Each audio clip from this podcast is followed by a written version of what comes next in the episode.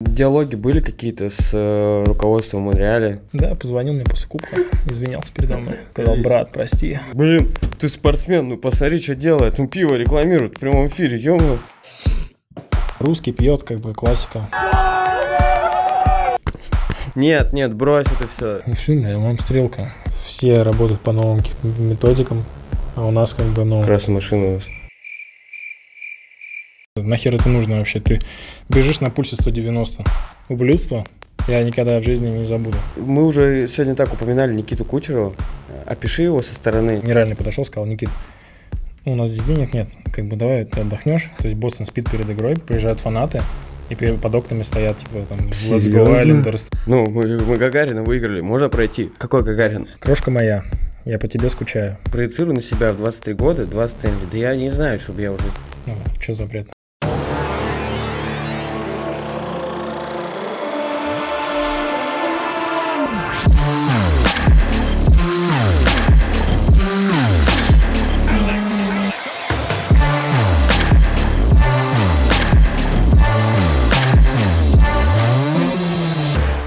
Всем привет! Вы на канале Черкас Атлант, с вами я, Михаил Черкасов, и это самый стильный хоккейный подкаст «Спорт – это жизнь», где мы рассказываем про хоккей и хоккейную индустрию и не только. Сегодня у нас в гостях самый молодой, двухкратный обладатель Кубка Стэнли среди русских игроков, игрок Tampa Bay Lightning Михаил Сергачев.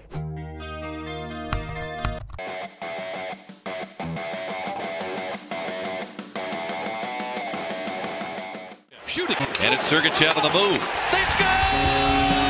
Back to Sergachev. Gets the pass under control. Tough situations with injury. Serga Sergachev, and he's going to go here with Shea Weber. And throws a couple of rights. Weber trying to get organized.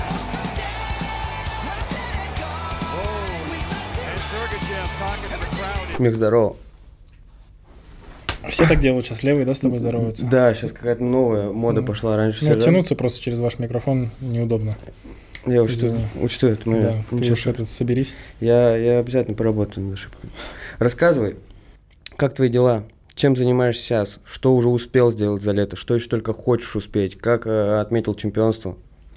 Ну, отметили мы все на яхте в Тампе. Здесь мы особо не отмечали, потому что ни Кучерова, ни Василевского сейчас здесь нету.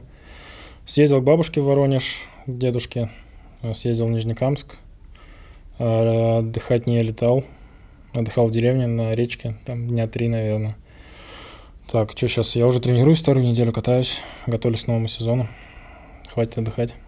Мы когда тогда с тобой созванивались в чемпионской раздевалке, я тебе говорю, Мишаня, ну что, придешь там на подкаст, давай там, когда здесь будешь, ты говоришь, слушай, да я этот, а, я тебе говорю, после отдыха придешь на подкаст, ты говоришь, да не, э, я не буду отдыхать. Я такой, Че? Наверное, сливает просто меня, не хочет на подкаст приходить. Думаю, ага. Потом проходит буквально 5-6 дней после празднования на яхте. Я смотрю, 7 утра у Лизы э, история. Вы уже бегаете, йогой занимаетесь. Что за бешеный потенциал какой-то энергии? Где отдых чемпионский? А, ну, я на самом деле в плей-офф уже у меня такие мысли были, что я немножко как будто слабенький. Ну, то есть у меня очков не было в плей-офф. Я переживать из-за этого начал. Я такой думаю, блин, сейчас вот выиграем, Монреаль обыграем. Я там отдохну дней пять и буду становиться лучше. Буду там бегать, прыгать, э, там худеть и готовиться к новому сезону. Как бы у меня какая-то дополнительная мотивация появилась. Э, стать лучше, там, играть лучше, чтобы к следующему плей я был уже прям в порядке. То есть, ну, такой ненормальная немножко фигня была, потому что надо всегда отдыхать. Но э, мы прилетели в Москву и просыпались в 3 утра, так как э, с, там смена времени. Джетлаг. Да, джетлаг. И мы где-то в 3 просыпались, я такой, блин, что делать? И, пошел, побегал там минут 20-30. Пришел домой, мы с Лизой сделали йогу. Следующее утро также, вот мы где-то дней 5 так бегали.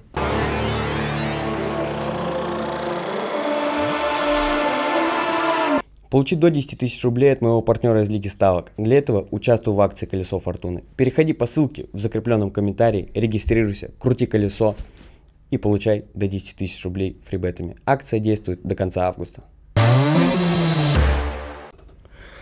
Ты недавно вернулся из своего родного города. Родители у тебя по-прежнему живут в Нижнекамске. Ну да, да. А деревня, в которой ты был, это у вас просто как дача или бабушка с дедушкой там живут? А, бабушка с дедушкой живут под...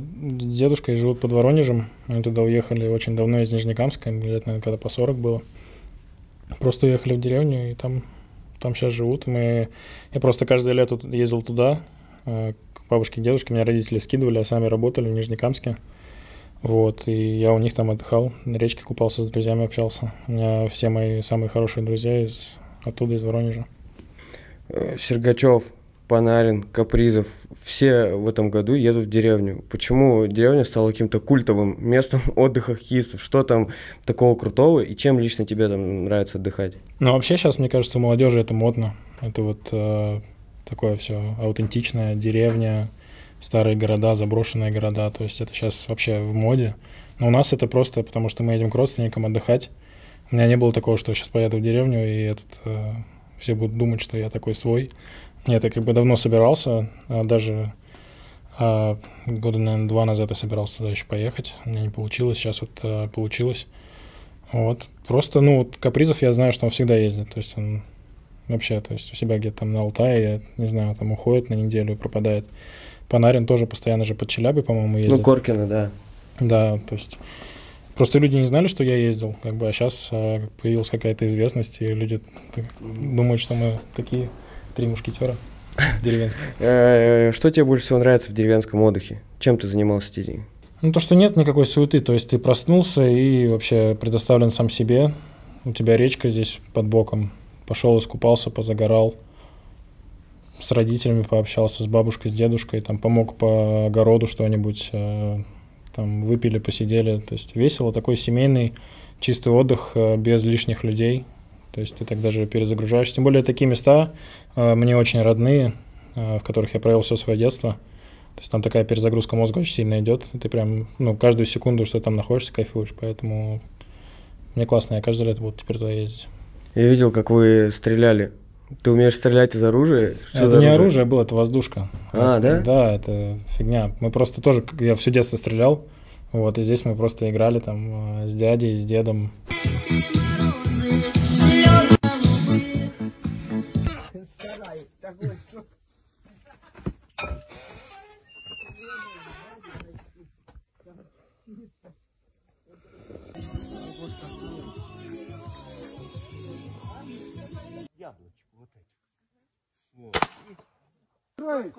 Пускай берет горла.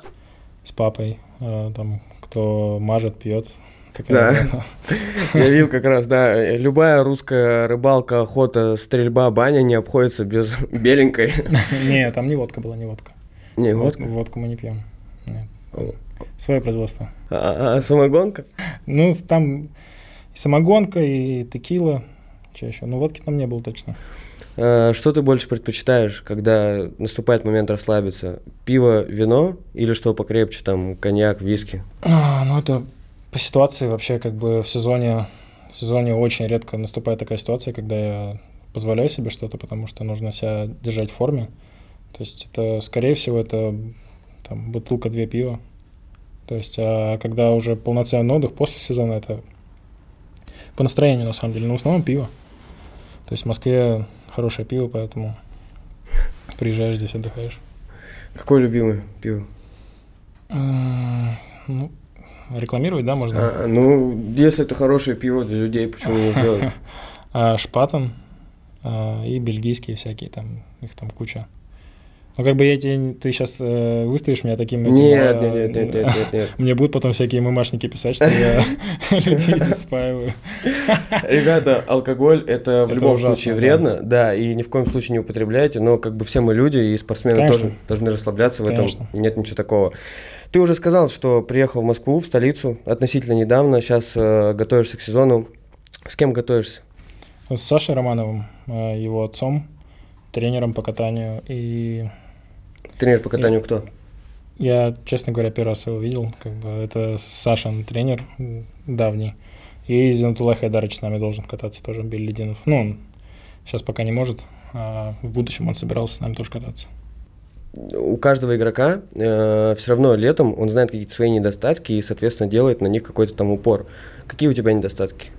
Ну, у меня катание, оно вроде хорошее, как бы, и везде успеваю. но я иногда чувствую, что на льду, если бы вот я ногу немножко по-другому поставил, если бы мне это было в голове, или толчок бы был немножко посильнее, то я бы спокойно от игроков уходил там, и больше создавал в атаке.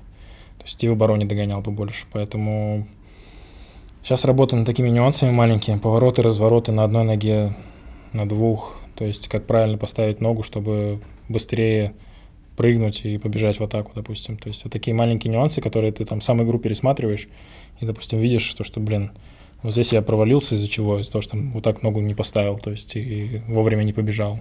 То есть и мы это стараемся отрабатывать. Сейчас, пока мы сидели, общались перед подкастом, ты сказал, что не любишь какие-то групповые тренировки, больше любишь заниматься индивидуально и как раз вот это поломать галики. Что значит поломать галики? Ну, покататься на одной ноге, э, толчки на одной ноге, то есть ты прям всю прямую на одну встал и поехал. То есть справа толкнулся, слева, внешнее, внутреннее э, ребро э, лезвия. То есть э, вот это ломает тебе галики и развороты. ну, ты прям чувствуешь, что у тебя галик становится сильнее из-за того, что ты как бы ну, его закачиваешь, можно сказать. Прям катишь на нем, поэтому это прикольно. Я уже, на самом деле, сколько лет шесть назад начал этим заниматься. В прошлом году не получилось. Вот, и вот в этом году заново начал это делать. Это прикольно, потому что э, а, все классно, у меня там все получается, два кубка Стэнли, да, а приходишь на такую тренировку и понимаешь, что ты просто вот, ну, без ноги урод. То есть и я и у тебя какой-то, знаешь, какой-то вызов тебе новый, то есть и тебе тяжело и в голове, и вообще физически тренироваться, и в этом весь прикол. То есть если ты просто там э, прямую пробежал с шайбы, бросил поворотом, ну это фигня полная, то есть ты так лучше не станешь. А если ты бросаешь себе вызов сам, и плюс твой тренер тебе бросает вызов, потому что ему пофигу, кто ты, Сергачев, Панарин или там Капризов, ему пофигу, ему нужно тебя научить кататься. В этом вся прелесть, так ты становишься лучше. Получается, у тебя есть какой-то свой пул вот этих вот упражнений как раз на галике? Нет, это его все упражнения этого тренера. То есть он нам их дает. У Сани Романова очень хорошо получается. Он прям... У него катание хорошее, то есть он такой резкий. Я немножко поплавнее. Ну ты и побольше. Ну, чуть-чуть побольше, да. Ну, не знаю, ну что, чуть-чуть. Ну, ну что, он сколько, он весит 94, а я сотку пока что. Буду 97 скоро. Проблема с весом? Нет, нет, это... Это не проблема для меня, потому что я заканчиваю сезон, и я просто ничего не делаю, вообще абсолютно не бегаю, ничего, и как бы, соответственно, там 2-3 лишних килограмма у меня набирается, которые потом за неделю тренировок скидываются, поэтому нет такого, что если я месяц буду отдыхать, я там наберу очень много. На пресезонке на что в основном упор какой-то делаешь? На технику катания или на физуху где-то в зале функционал? Ну, зал может тебе дать там силу и все остальное, но самое главное, как ты головой думаешь на льду. То есть и сейчас у меня упор на лед именно идет. То есть на земле понятно, то есть ты там закладываешь все для сезона, то есть это очень важно. Но сейчас я прям э, больше стал фокусироваться именно на льду, потому что мне нужно, чтобы у меня руки были лучше ноги были лучше. То есть э, на земле ты отрабатываешь функционалку, то есть э, сколько ты можешь там пробежать и сколько ты на льду держишь там в смене, 45-50 секунд, минута, полторы. Вот. А на льду именно ты можешь отработать, как ты там игрока обыграешь. Поэтому я сейчас фокусируюсь больше на льду, чтобы быть быстрее, ловчее. Ловчее. Когда последний раз бегал тест Купера? А, на сборах с Барсом в Хорватии, когда мне было 17 лет. В Хорватии, то есть у Барса сборы. Прикинь, я сам в шоке был. Ну, мы приехали там... Э, без льда? Да, без льда, две недели. Короче, приезжаем. Там э, трехзвездочный отель. Люди сидят, пьют пиво, отдыхают. И тут ребятки с Казани подъехали. Ну и мы вот со, с ними живем, как бы и все остальное, там каждый день выходим, они чилят, отдыхают, а нам нужно там в 7 утра идти на батуты прыгать, знаешь, или там в 10 утра мы шли и бегали вот эти вот бега, а там в 10 утра самая жара. Это еще летом, это июль. То есть сам, да, вот как вот в России любят вот это вот, любят вот это вот, знаешь, там убить человека вообще, чтобы он ходить не мог. Вот мы не там убить, вот... а вот, вот отъебать прям, знаешь, вот, вот честно слово. Прям вот изуродовать так, что вот, ну, потом ты просто вот на колени свои смотришь, и ты понимаешь, как будто тебе, знаешь, тебе 50 лет уже у тебя колени не ходят ни хера. Ноги стертые просто вообще. по коленку уже там. Так мы еще молодые, нам еще надо было бегать за водой. У нас в тренажерном зале не было кондиционера. Ты представляешь, там просто плюс 30, мы делали эти городки хотел сказать плохое слово. Я еще не так зол. Вот. И после этих городков идешь, спишь, и вечером бежишь там какой-нибудь ублюдские 6 километров там или 5, и там нужно во время там уложиться. Нахер это нужно вообще? Ты бежишь на пульсе 190. У тебя сердце, ну, у меня... э, я приехал после этого, у меня повышенное давление было. Я в больнице из-за этого лежал. То есть у меня, ну, я в сборную приезжаю, мне меряют давление, у меня там давление херачит вообще. Они такие, ты что, с тобой делали, тебе там 16 лет? Я в Хорватии был. Хорватия там с мужиками тренировался, там, приседал, я там присесть не мог еще, мне там повесили, я, я говорю, ну я не могу, что я всю жизнь не приседал с такими весами, а мне здесь давай. Я такой, не могу, что поделать. Ну он там был тренер один адекватный, он понимал, что как бы я по физухе слабый, и поэтому он... э, Ты? Ну я был слабый, я такой дрищ был, ты что? Серьезно? Я сейчас разжирел как В каком моменте, когда туда переехал?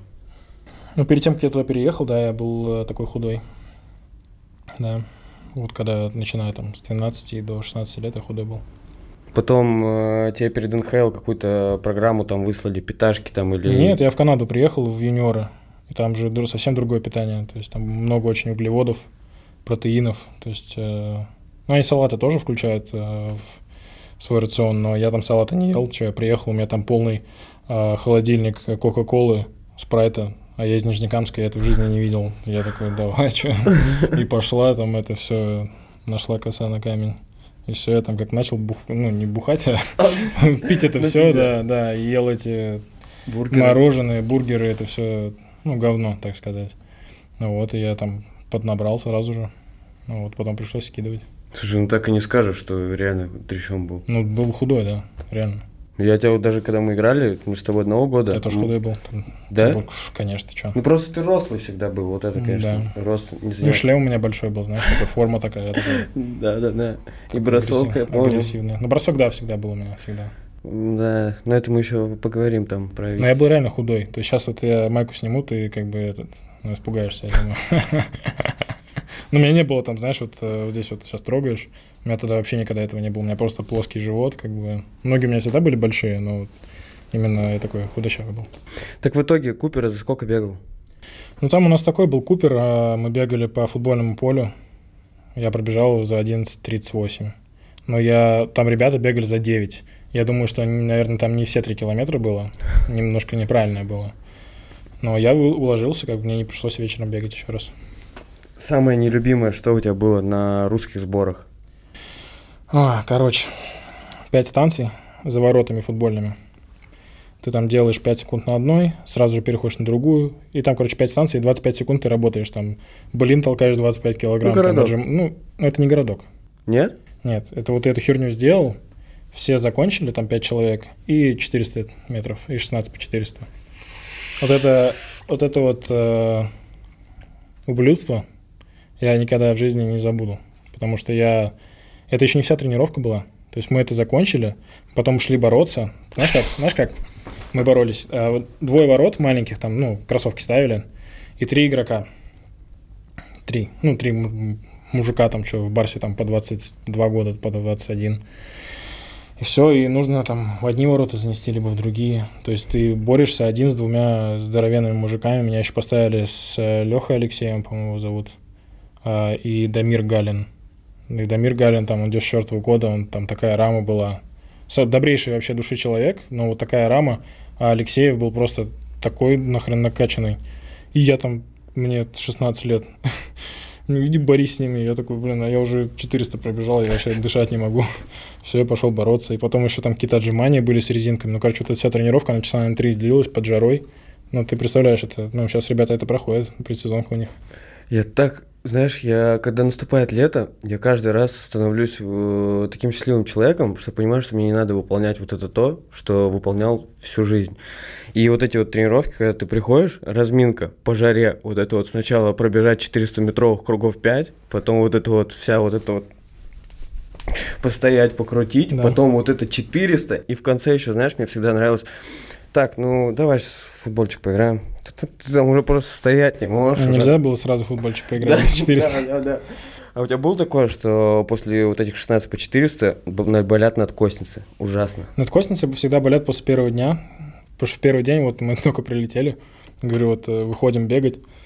И тренер такой, ну, сегодня так не очень жарко, говорит. А там было, ну, плюс 70, наверное, ну, просто жопа такая, но мы, мы вышли просто, мы сразу без маек, нам жарко, там в трусах бегали. Ну, Давай, ребят, десяточку пробежим сегодня по, го- по горам. А там в Хорватии, ну, прям, и там песок везде, то есть э, как, мы как в пустыне бегали, и, а я вообще не бегун, то есть это не мое. 10 километров мы бежали вот, по горам. Я последний пробежал, мне еще вломили, сказали, ты что, охерел, что ли? Ой, люблю это. Извините, ребят, как бы, ну, я не умею бегать. И вот, и потом, да, потом мы еще пришли в номер, с вратарем я еще жил, и мы из бара брали лед и на колени клали. Для меня это было в новинку, мне 16 лет, и у меня на коленях лед. Ненормально, мне кажется. Как я люблю эту грязь, это вообще. Вообще, вообще я ненавижу. Ну что, Мишань, давай сыграем в игру от моих партнеров Лиги Ставок. Она называется «Один к 100».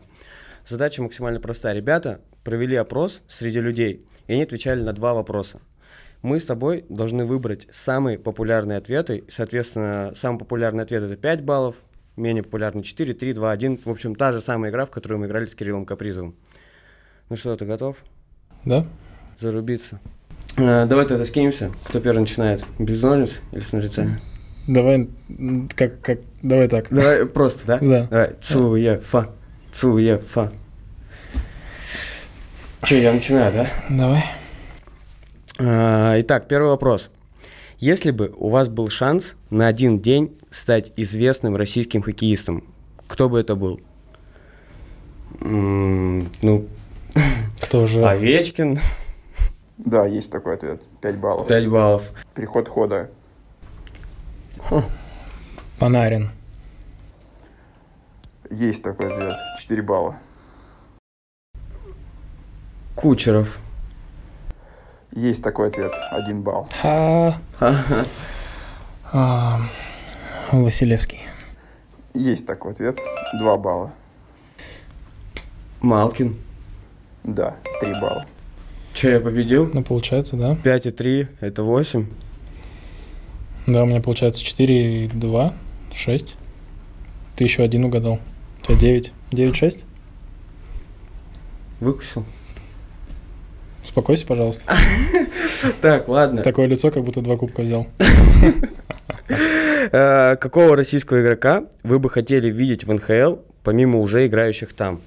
Таких российских игроков особо я не знаю. А, давай Шалунов. Такого нет ответа. Там, наверное, молодые только, да? Нет. Э, Мой ответ Ковальчук. Такого нет ответа. Мы вообще знаем этих игроков? Да. Ну, давай Мечков. Нет. Напомню, что тут важно отметить, как говорили зрители. То есть опрос был среди подписчиков, и люди отвечали, как они думают. Вам нужно ответить, как думают люди. Ты следующий. Ну, не знаю, Слепышев. Ответ неверный. Блин. Бу-бу-бу-бу. Давай Шипачев. Да, есть такой ответ, 5 баллов. Ах ты! Да.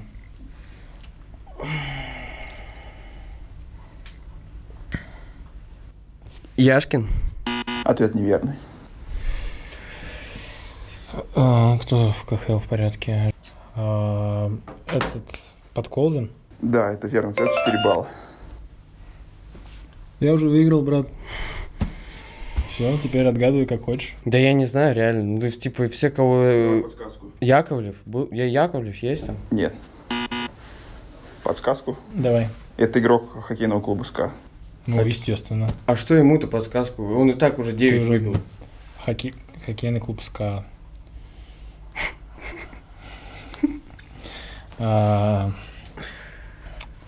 Даже не знаю, кто там СКА. А, Бурдасов? Да, это 3 балла. Что-то я сегодня тебя вообще чувствую. Клуб какой? Под- Подсказку мы даем, так не угадают. Ну да, дай, бе- дайте бедному подсказку. Пожалуйста. Акбарс. Воронков. Муранков. Нет. Кто у них там еще есть? Галимов? Бурмистров. Нет. Нет. Юдин. Нет. Лямкин? Нет. Ну скажи уже, мы уже все. Нет у нас. Ну э, да, реально. Белялов. Тимур? Вратарь, да? И пятый СКА. Кузьменко. Да. О, ура. Не 1-1. все так плохо. Не все так плохо. Ну ты даешь, конечно. Я думал, ты посерьезнее. Ну что, друзья, счет на ваших экранах побеждает Михаил Сергачев. Ну а мы стали лучше понимать людей и подписчиков в хоккейном плане благодаря Лиге Ставок. А теперь двигаемся дальше. По приезду в Москву, что тебе нравится здесь? Что не нравится после солнечной Флориды? Погодка, конечно, у нас так себе. То, чё- Не, погодка бомба. А, Бомба? Бомба. Ну, я сейчас тебе расскажу, я прилетел первый день, ты вообще с ума сойдешь. Ну ладно. Что мне нравится, рестораны бомба, а, архитектура, очень красиво, Москву обожаю за это. Ненавижу пробки, прям уф, вообще ненавижу. А так все остальное, то есть такая ночная жизнь классная, то есть много молодежи. Москва похорошела при Собянине. Как бы, ребята, извините.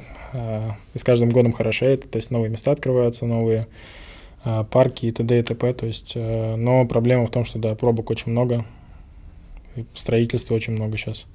Вот. Для меня это какая-то проблема. А так от Москвы вообще кайфово. Если я захочу увидеть Мишу Сергачева в Москве, в какие заведения мне надо зайти? На Патрике иди. На Патрике? Ну, конечно, все на Патриках сейчас, да. Что за тема? Все реально на Патриках. Там топ вот эти с ЦСКА, там Макс, Мамин, Толч. Ну, мне, они у них какие-то другие там темы, на самом деле, они там, ну, тусовки какие-то свои, то есть они уже, ну, здесь местные же ребята. А мы просто там в рестораны ходим. С Васей? Ну, с Васей, с Лизой, то есть ходим, кушаем, ну, без всяких таких этих барчиков. Просто там классные рестораны, сразу в одном месте все. Любимые твои какие вообще рестораны в Москве? Три давай выделим. А, ну, давай. Самый любимый белый кролик. Что там берешь обычно? Заказываешь? Ну, у них есть э, холодец из э, краба камчатского.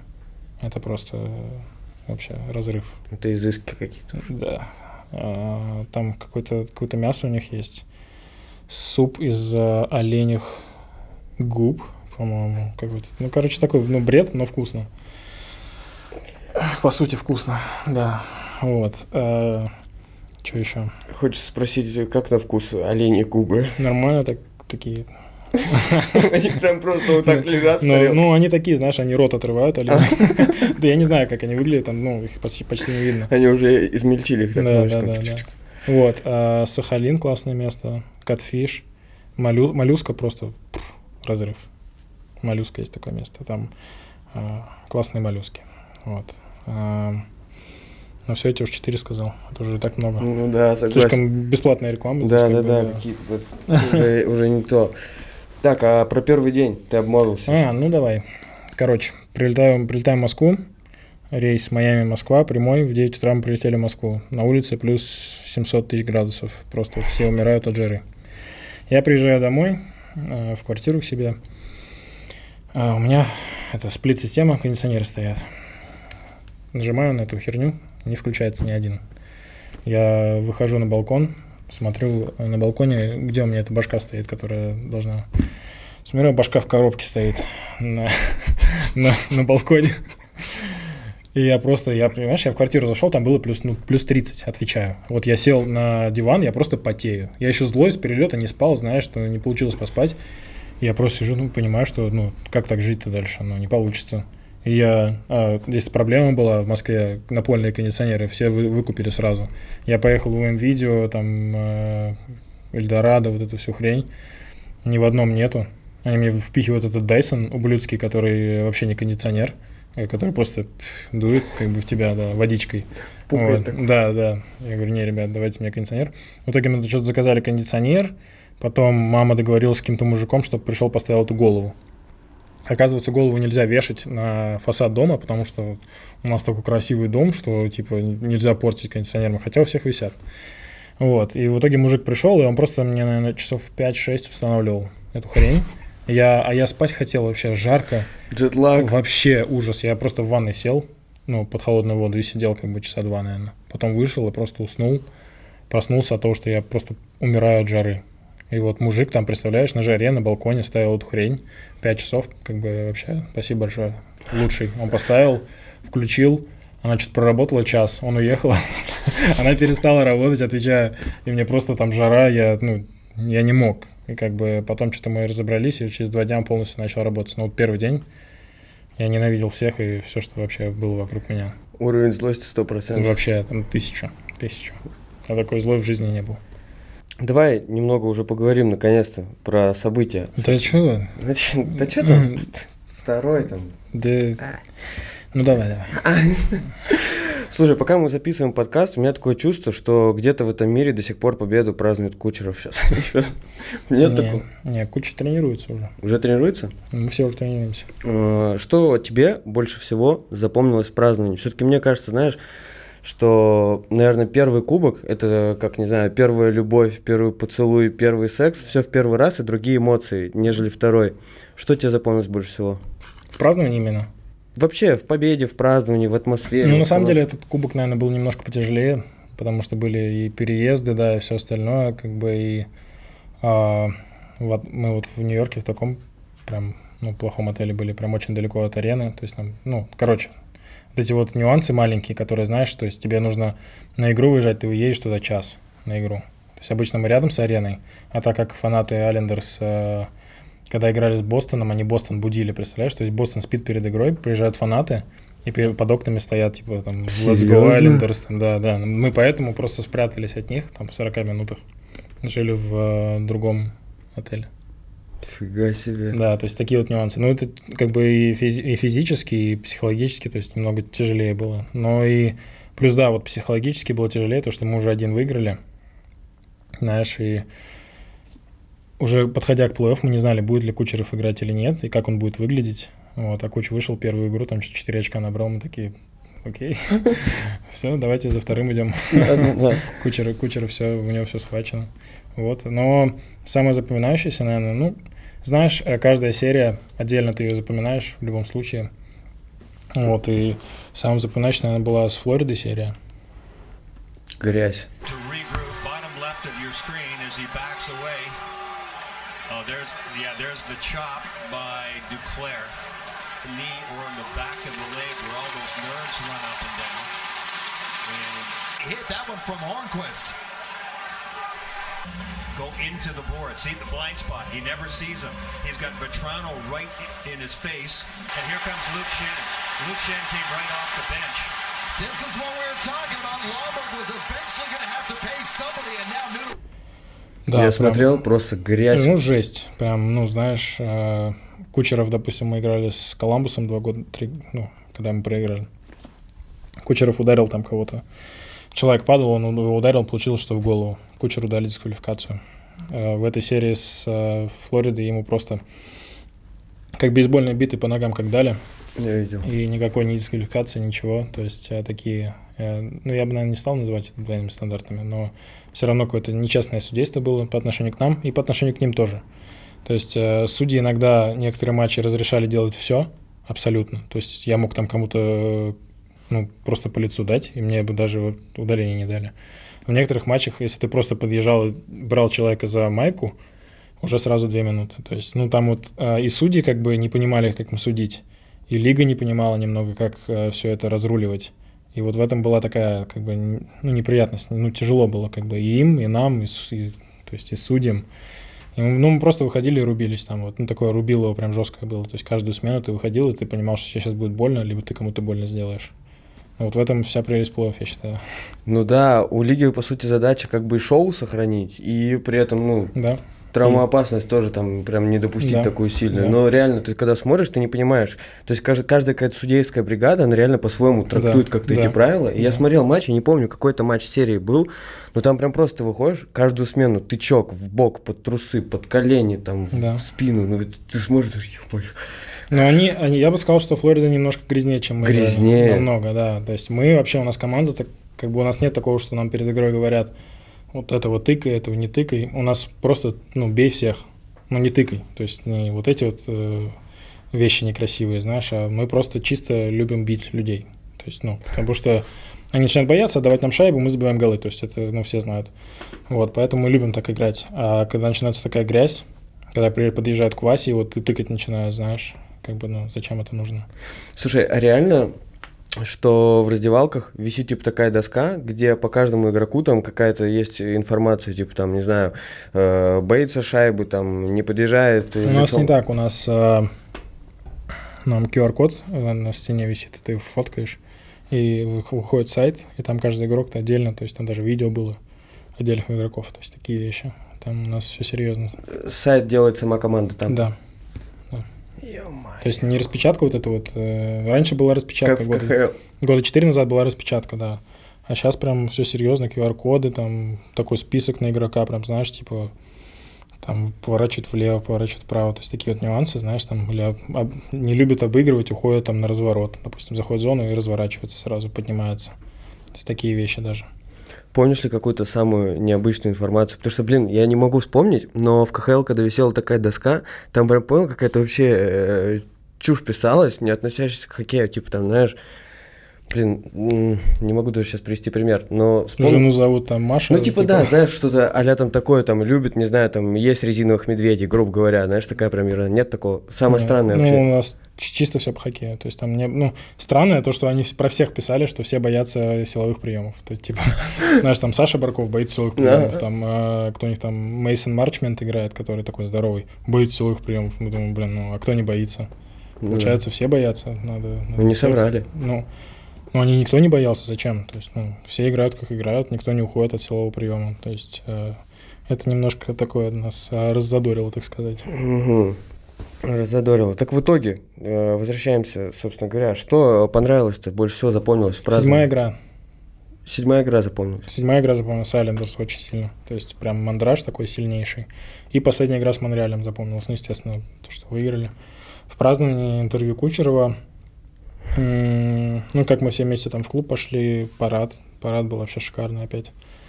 Поэтому как нам пиво кидали, как мне дали бутылку шампанского. Какого-то дорогого я начал ее трясти, пытаться открыть. Мне не получалось вытащить эту штуку, потому что у меня руки, ну, вот, вот так вот, ну, ты такой еще уставший.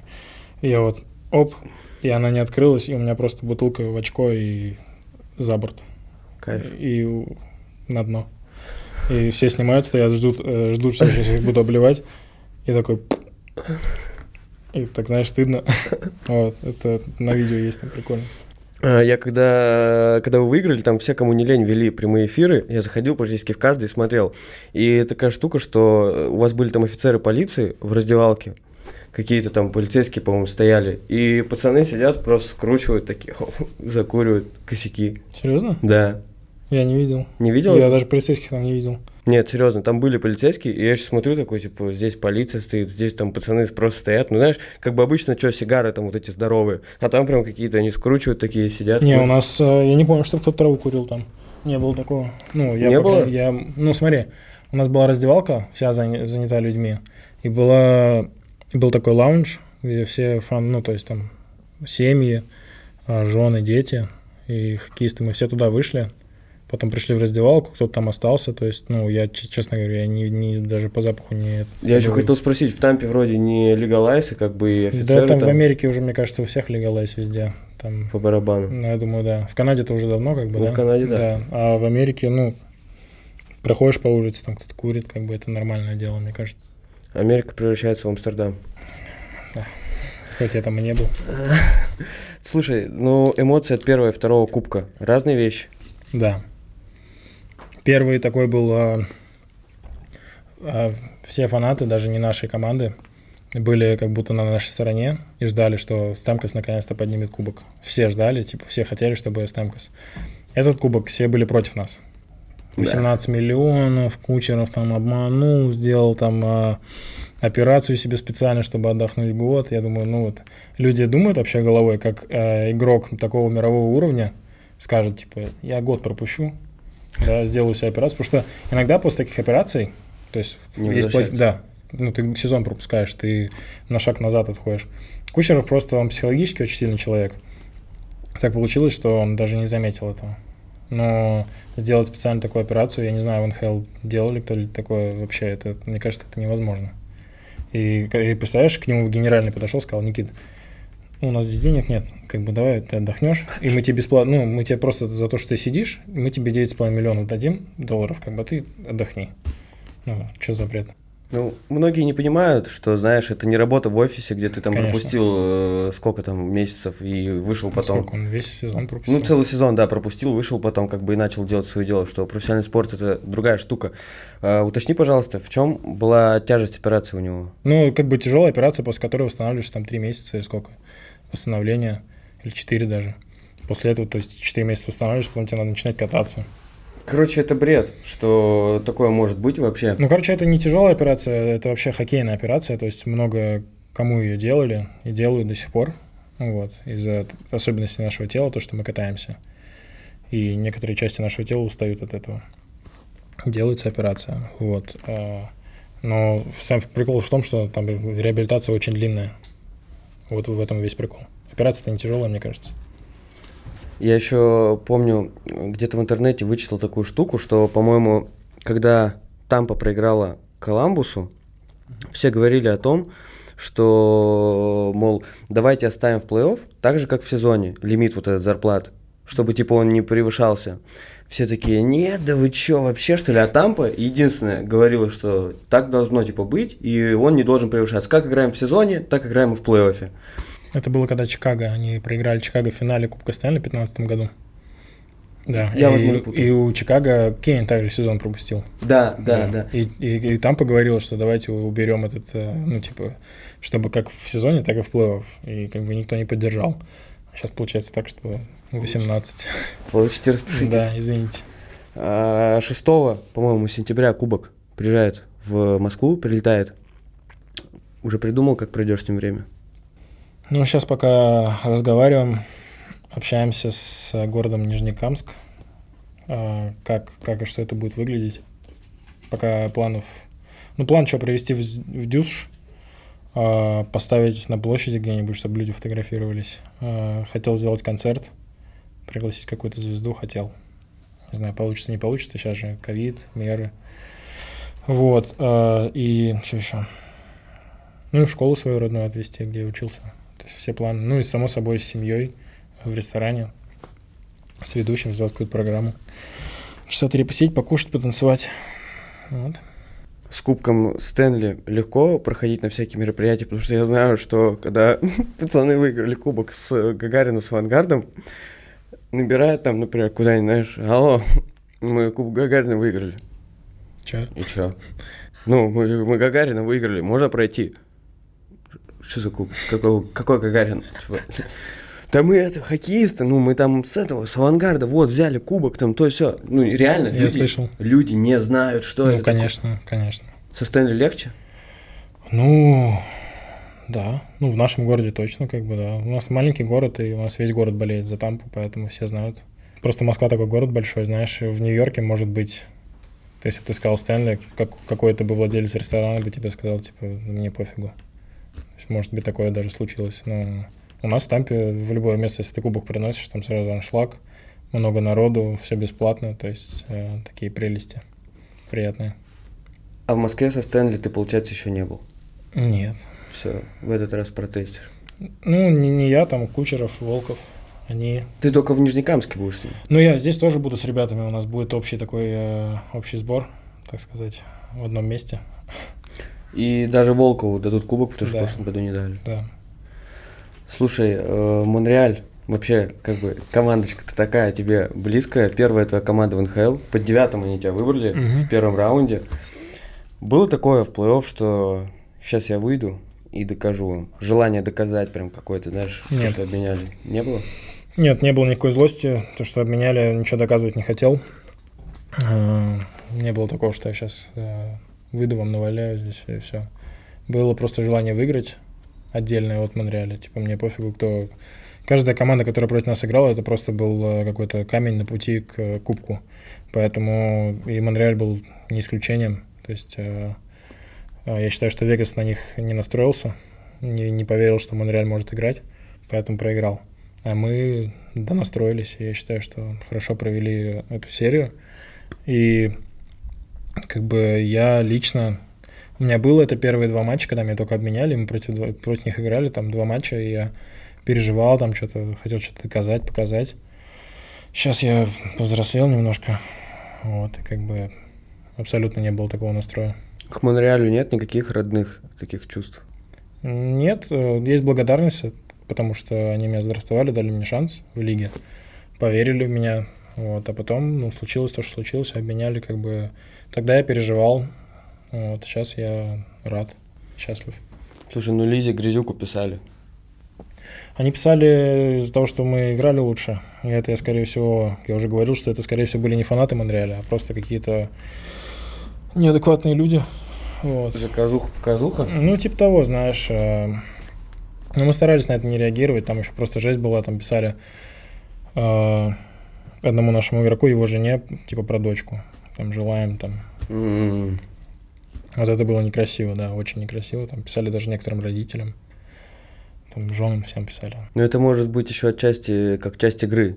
Типа на игрока Ну, это, это прикольно, как бы, ну, не то, что как бы не прикольно, но это такой, как бы, хайп, ажиотаж вокруг хоккея создается, знаешь, и ты как бы в игре, да, это, это как бы часть игры, можно сказать, хейт.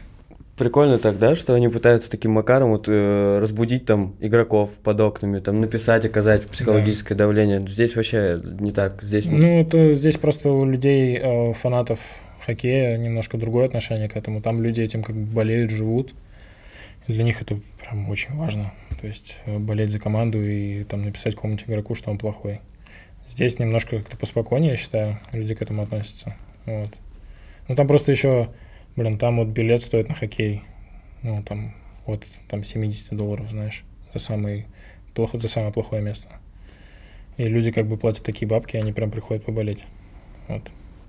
в НХЛ э, ты покупаешь билеты? Я просто знаю, что там, например, в Магнитке игроки реально понял, покупают билеты. Семьям? Да. Типа, там есть прям та- такая таблица, где висит там это должен столько-то, столько-то, столько-то за там билеты. Ужас. Прикинь? Не, Я у нас здесь- нет. Нам дают на семью. Там сколько тебе нужно? 2, 4, 6. Бесплатно. Да, но если ты зовешь каких-то друзей, ну... Как э, нас в Швеции. Да, но за вам я, по-моему, я не помню, покупал, не покупал. Нет, наверное, нам бесплатно давали, потому что домашняя игра была.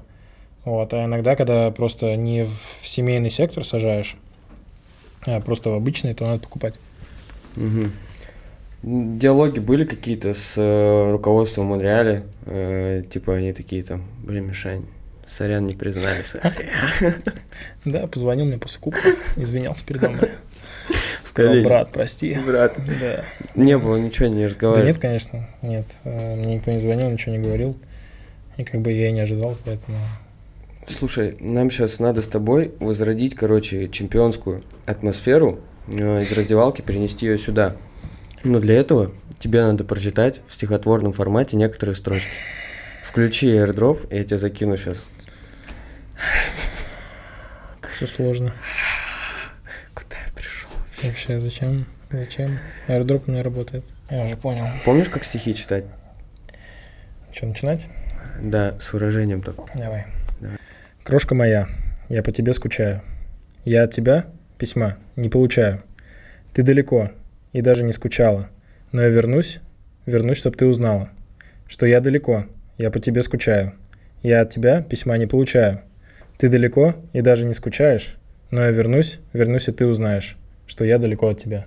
Слушай, ну, в конце, конечно, уже торопиться начал. Ну, да, потому что это не, не стихотворение. А Это не стихотворение. Нет. Ну, стихотворной форме-то надо. Ну, да, что, хочешь, чтобы я переделал? Но задание на матч не выполнено, получается. Да не, ладно, нормально, я шучу.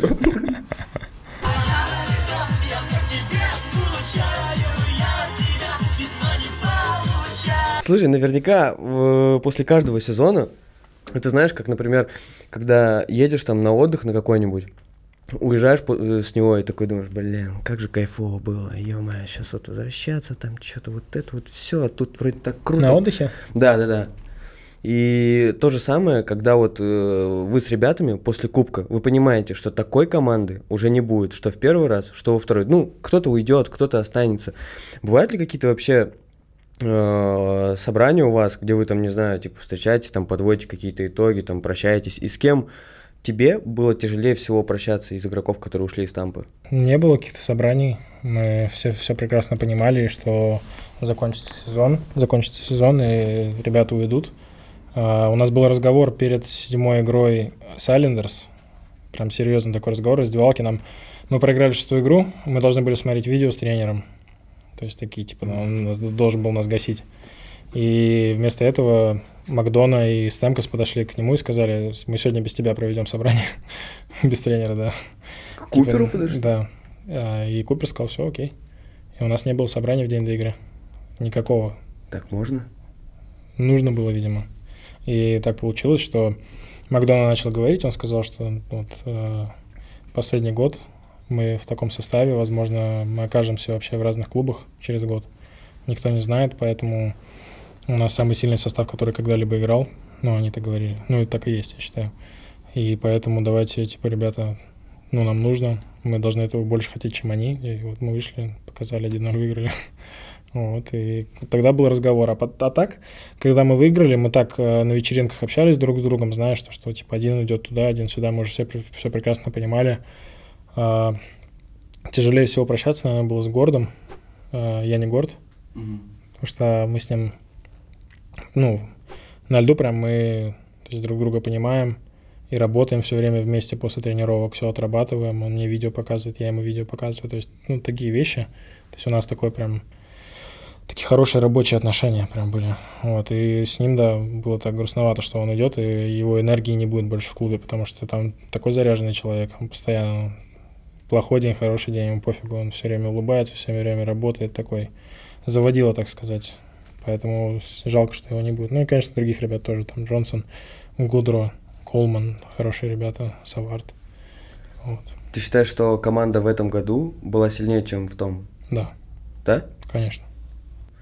А, в этом плей-офф все эксперты думали, блин, типа, что ж стампы-то такое, что же они настолько в порядке, ну там как бы все выигрывают, выигрывают, второй год к кубку идут, кто-то там говорит, да вот у них там тактика, что они там то одну зону насыщают, то другую, то у них там Василевский стена, то нападение там.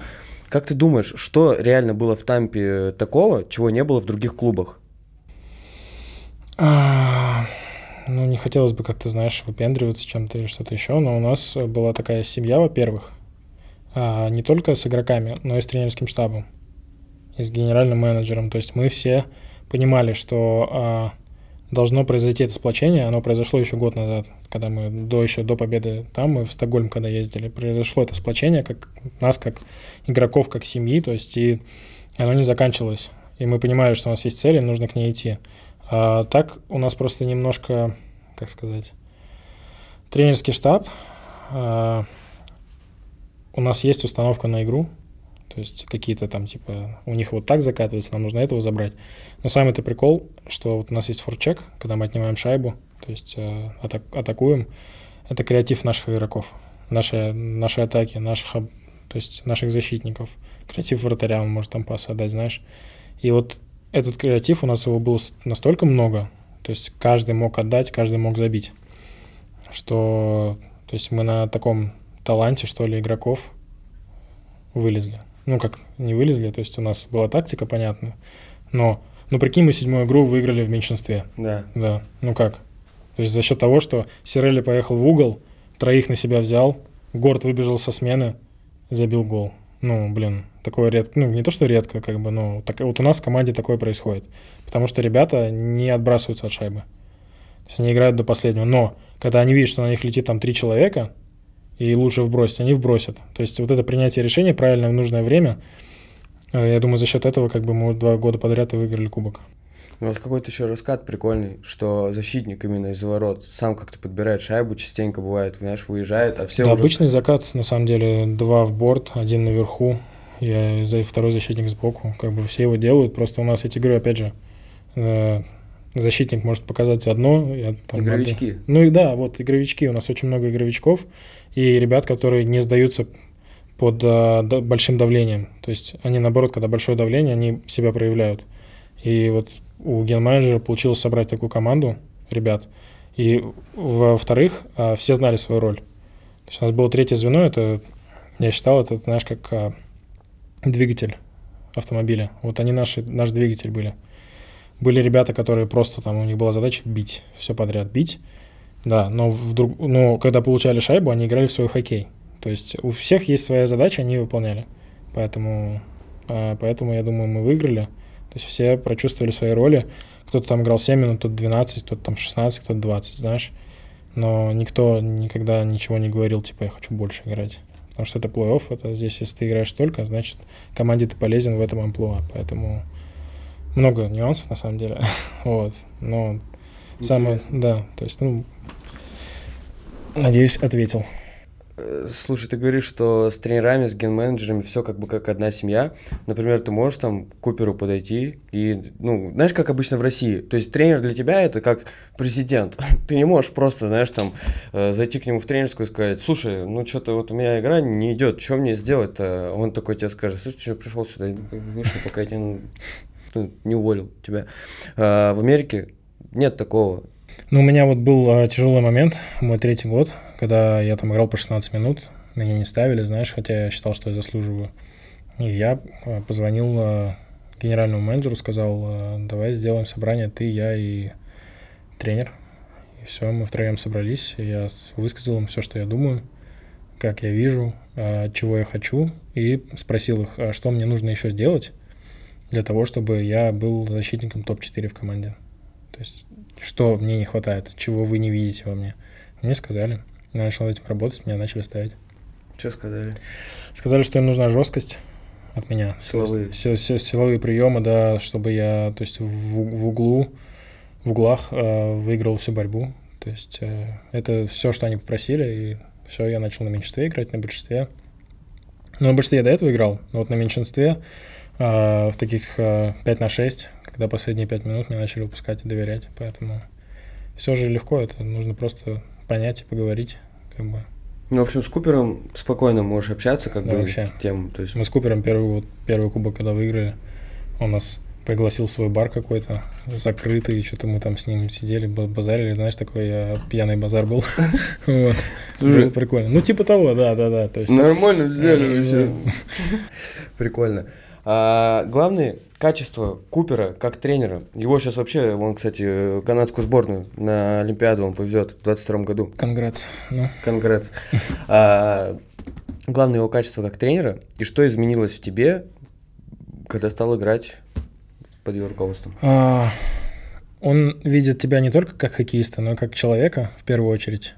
И то есть все же твои человеческие качества, они все равно на льду как-то ну, проявляются, все равно ты же... Есть агрессивные игроки, есть пассивные игроки, то есть и, и он э, очень умеет мотивировать людей, Э, он хороший психолог, я бы так сказал. То есть он может тебя ставить в неудобное положение, чтобы из тебя что-то вырвать, знаешь, какую-то эмоцию, так сказать. То есть он это очень он- тонкая грань есть, он ее как бы не переходит. То есть он не какой-то злодей, знаешь, э, или какой-то там сумасшедший. Но у него вот есть такие приколы, что он так делает. То есть, но иногда он может прям подойти и впрямую сказать, вот у меня такое было, он говорит, мы тебя выбираем с большинства, потому что ты вот, вот так, вот так, вот так, ты не делаешь. Как будешь делать, типа, мы тебя обратно поставим. Я начал делать, меня обратно поставили. То есть у него, и он очень честный в плане игрового времени, где тебя используют. То есть он понимает, если ты можешь, он тебя будет ставить. Вот и все. Все у нас играют на своих местах.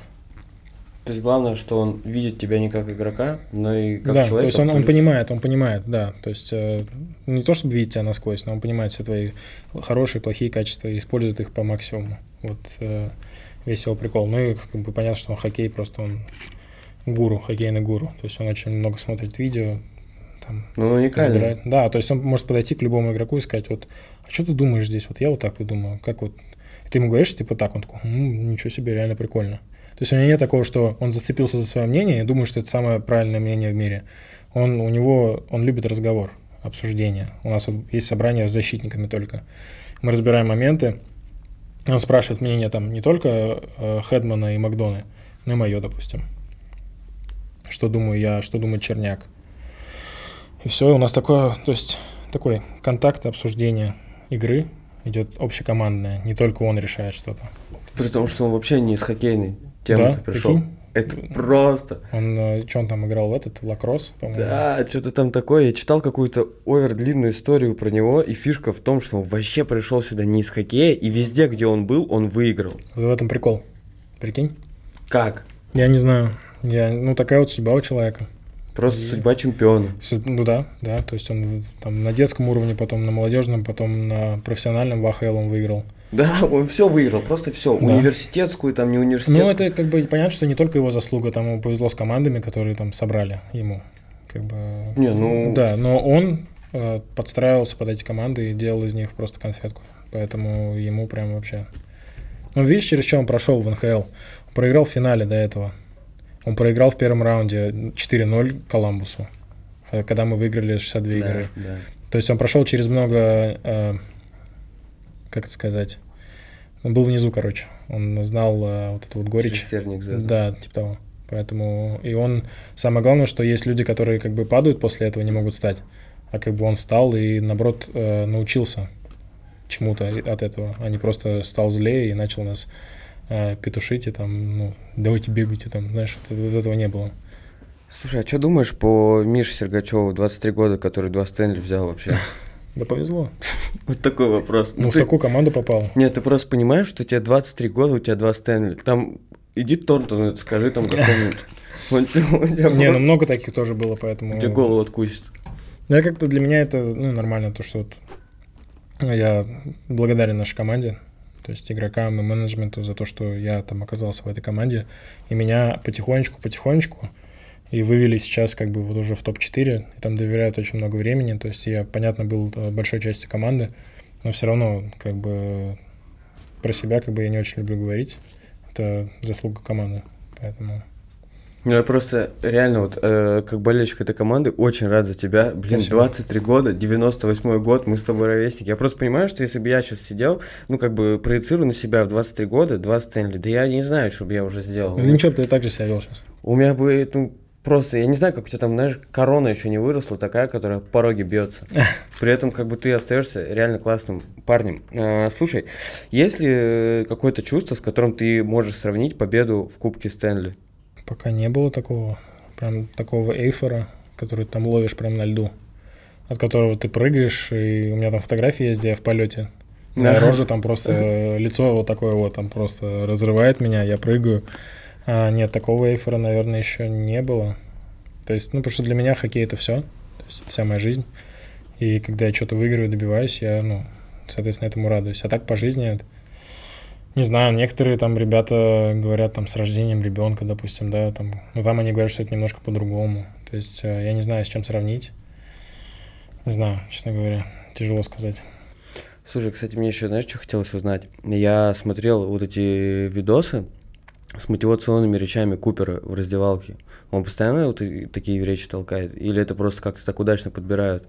They have played, all right? They've gone through an emotional series. They had to travel yesterday. We came here a day early. Take advantage of it. Start on time. Make sure we're ready to go every shift, all right? You guys lead us off. Let's go here, boys. Come on. Но они у него такие не наигранные, в этом прикол. То есть он э, говорит по игре, и э, он говорит, ну, вещи, которые мы сами все знаем, но он их как-то интерпретирует, что как будто мы их не знаем, знаешь. ну, как-то прикольно он все это делает, у него такие крас- красивые слова в нужный момент. Э, он говорит там, допустим, в день до игры, э, там, э, когда мы проиграли, получается, четвертую игру Монреалю, он говорил, типа, ребята, отключайте телефоны, там, не заходите в Твиттер и WhatsApp, и вообще забудьте об игре. Просто не думайте о хоккее сейчас. Просто спите, отдыхайте. То есть такие вещи. А потом завтра мы придем, и завтра поговорим о хоккее. Вот. Но что-то не получилось. вот. Ну, вообще он говорит то, что психология очень важный момент. У нас есть свой психолог в команде, с которым у нас отдельные ребята работают. Он с командой работает тоже. Он говорит такие вещи, то есть там, контролирует то, что можешь контролировать, знаешь, там а, а, не нужно слишком много эмоций выбрасывать перед игрой, нужно сохранять эмоции для игры. То есть, ну, такие маленькие нюансы, мы это все обсуждаем как бы командой. Вот. А в Тампе есть какие-то биохакеры жесткие, как э, Задорот рассказывал про Кита, который там с собой целый чемодан носит минералов, там, витаминов, который в чужих коньках играет, про Маккинона, там, который приплачивает поварам и своим нутрициологам. У тебя есть какая-то такая тема или, может, у вас в команде кто-нибудь? Я знаю, что у нас некоторые ребята занимаются личным тренером по хоккею, который э, скидывает им видео, делает там раз- нарезку видео и говорит там здесь вот и так развернулся, здесь не так. Я это знаю. Так, а именно биохакеры, наверное, нет. Мы возим эти штаны с собой, которые надувные, знаешь, эту фигню. А, кто-то там пьет свои витамины, но прям как Маккинон, чтобы свой массажист ездил, или Кит, чтобы там какой-то псих в саун там ходит свои. Кстати, я слышал про вот этого тренера по хоккею, что это реально такие чуваки есть, и причем это какие-то в прошлом э, топовые Ле- игроки. легенда. Легенды, да. Я не помню фамилию, мне тоже про него рассказывали. Адам Оутс. Во, и что у него очень дорого стоит вся вот эта вот тема в год, какие-то космические деньги. Ну, для кого как, так скажу. Для кого-то это космические деньги, для кого-то это вложение в себя и как бы... Нет, безусловно, это Да. крутая инвестиция. Да, да. Ты знаешь цену? Знаю, Больше десятки баксов да, в- ну, в год?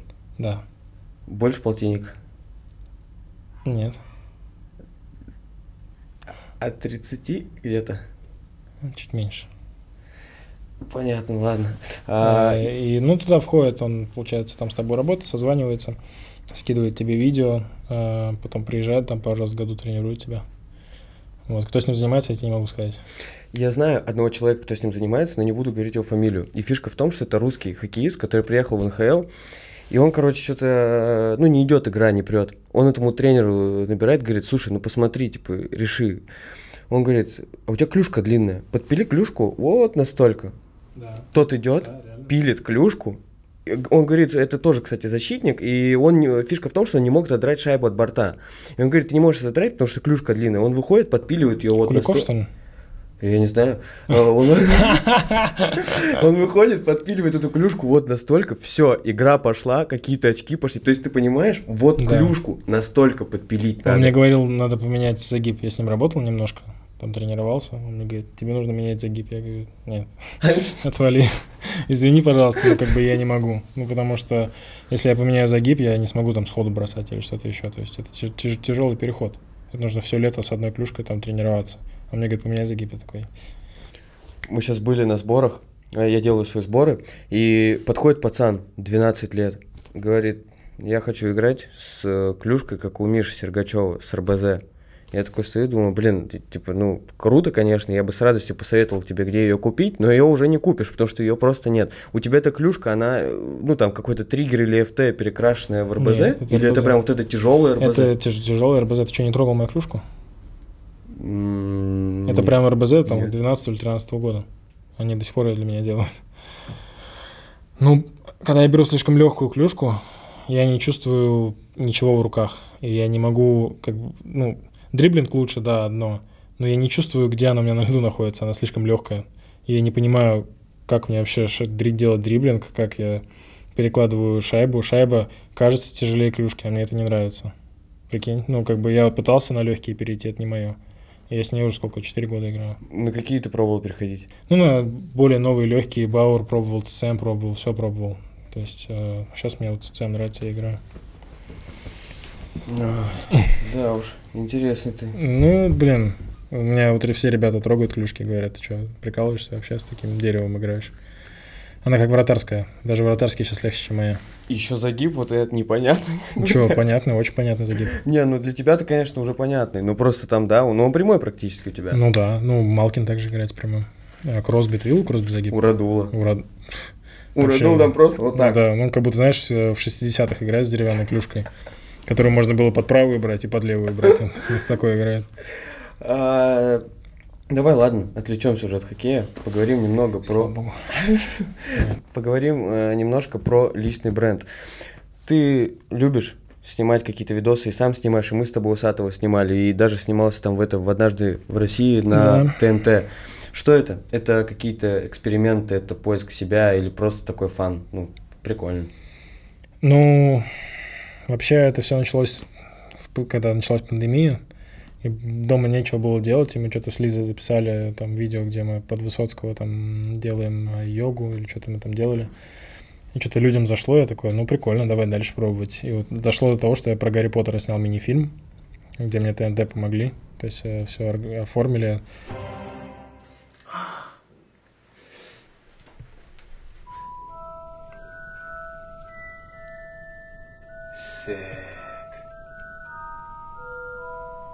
То есть я вышел такой из э, зоны комфорта, вышел для себя, и то есть я, меня ребята там душили прилично, конечно, в раздевалке, но Куч Вася? Ну, естественно. кто- Ну, американцы, канадцы, там, шведы тоже чуть-чуть, но они так чуть-чуть. Типа, Гарри меня называли там недели две. Ну, это фигня. Вот. э, Куча как бы ну, до сих пор душит. Ну, ну, ничего страшного, как бы, Вася понимает, допустим. По-братски же. Ну, по-братски, да, то есть он не так, что он меня там ненавидит за это. Вот. Но мне понравилось, то есть вот это вот э, съемки организовывать, прикольно все вот это вот дело. Потом дошло до однажды в России, я вообще кайфанул. То есть это прям там, знаешь, там же нужен был актерский отыгрыш какой-то. То есть э, ты должен учить э, сценарий. Мы там отрабатывали весь этот сценарий с ребятами перед съемками. То есть сидели, разговаривали, читали. То есть это весь, весь процесс мне очень понравился. Вот. э, Поэтому я от этого кайфую. Сейчас как бы я меньше этого стал делать, потому что намного больше дел стало. Тем более два кубка, сейчас надо везде ездить. К бабушкам, дедушкам, знаешь. Было бы чуть-чуть времени, я бы, может, ничего снял. Но ремейк на вот этих утят на водных мотоциклах. А, ну это не я, это ребята. Это космос. Это, я думал, ты их всех уговаривал на эту Не, штуку. Килорн. Килорн захотел, снял. Это его было желание? Типа, Это его идея «Пацаны, была». давайте снимем Да, вот да, ремейк. да. Он еще общается с чуваком, который снимался в этих могучих утятах. Тё- ну, черный парень там был Мгм, какой-то. мгм. Он, я забыл к фамилии его. Вот он, он сейчас на а, SNL работает, Sa- Saturday Night Live, по-моему, в Америке. Это большое шоу. И вот и он с Киллорном общается, и он такой, типа, ну что, может, я сниму? И он такой, блин, давайте. А мы же все на джетски катались, там, ну, на гидроциклах. а когда пандемия началась, все гидроциклы купили себе. Ну, потому что там лодки нельзя было, скопление людей. Мгм. Ты брал себе гидроцикл и ехал, рыбачил. Вот. Поэтому что-то сняли. Людям зашло. Потом я Гарри Поттера снял. Людям чуть меньше зашло. Потому что там не было Стемкуса, не было Василевского, там остальных ребят. Как бы я там один был. Но все равно там сколько тысяч, наверное, 150 просмотров. Для ИГТВ это нормально. Это очень солидно. Да. Я тебе как, как блогер говорю. Э, Твоя теперь уже жена, кстати, с чем мы тебя и поздравляем. Давай, кстати, вот про вот эту тему. Вообще, втихую поженился в декабре здесь, в России. Никому не сказал. Почему решили не говорить? У вас же и у Лизы есть свой блог, и у тебя есть свой блог. Наверняка было бы там, ну, не блог, точнее, да, а люди реально следят за тобой. 120 тысяч это как бы не в тапке писать, там, на секундочку, да. И людям... было- 121. 121, сорямба. А, и людям было бы реально интересно, почему вы решили не рассказывать. Ну, не хотел сказать шумихи, наверное. Потому что и свадьбы не было толком. То есть мы просто расписались. А, будет? Не знаю. Не буду ничего тебе говорить. Ах ты... Ты всем расскажешь сейчас? Ах ты хитрец, хитрец. Так в итоге-то где? Здесь? Да, в Москве. Расписались. Не в Америке. Ну, там штампы в в паспортах не ставят. Ну да, там, наверное, нельзя. Да. В общем, просто из-за того, что... Ну, просто как бы так подумали, решили, сделали. Ну, мы поздравляем вас, желаем Спасибо. счастья, крепкой, Спасибо долгой всем. любви. Спасибо всем. Спасибо. Поздравьте Мишу в комментариях, кто не поздравит, увижу. Усатый будет злой. Усатый будет очень злой. Так этот, а, Лиза, твоя жена, она тоже ведет свой блог, но по теме с йогой. А, у кого, кто кому из вас помогает? И у тебя теперь уже есть мерч, у нее есть мерч. Конкурируете, типа, се- я там в этом месяце на сотку как бы продала, а ты там что, блин, я там на 90. Не, ну у нее сейчас там свои курсы, она там все снимает, у нее все профессионально, э, одежда для йоги, там еще какие-то вещи, то есть она прям с головой туда ушла, это прикольно. Я тоже сейчас начал увлекаться йогой, то есть мы э, иногда делаем йогу, она меня там растягивает, показывает, что нужно делать. Мне в кайф, поэтому, ну, когда время есть. Когда тренировки идут, как бы сейчас не получается, потому что я всегда уставший. Вот, а так, да, она кайфует от своего дела, я, естественно, кайфую от своего. Вот, мерч у меня получше, конечно, чем у нее. Э, Кто больше продает пока на данный момент? Ты или Я не знаю, у меня компания продает, там заменяет, все делает, отправляет. Вот. Поэтому там не Мерч. обижайтесь, если что-то там не так будет, это как бы не ко мне вопросы, это вот к ребятам вопросы. Посылки вот такие Да. кипари. Мерч мы закрепим, чтобы каждый мог перейти и купить сочную мерчуху от Михи. Приятно. Спасибо. Брат, а тебя ничего не жалко. А, Так, что-то вылетело у меня с головы, что хотел сказать. А хотелось сказать то, что насколько важно в НХЛ развивать свои социальные сети. Потому что у нас недавно в КХЛ выложили топ-5 инстаграмов игроков. Видел? Не видел? Панин, Яковлев, Миронов, Шипачев и Пашнин. В НХЛ нет такой подборки? А на Аварс там не вручают, типа, какие-то такие штучки, нет такого? Ну, это кто? Овечкин, Пикей Субан. Кто там? У них по миллиону подписчиков. А Остон Мэтьюс там 900 тысяч подписчиков. Ну, то есть О. разницу видишь? Вижу, Да, колоссальную. Да, ну, но там нет таких подборок, там не делают. Есть фэн фейворит типа, ну, там любимчики фанатов, но там не по инстаграмам судят.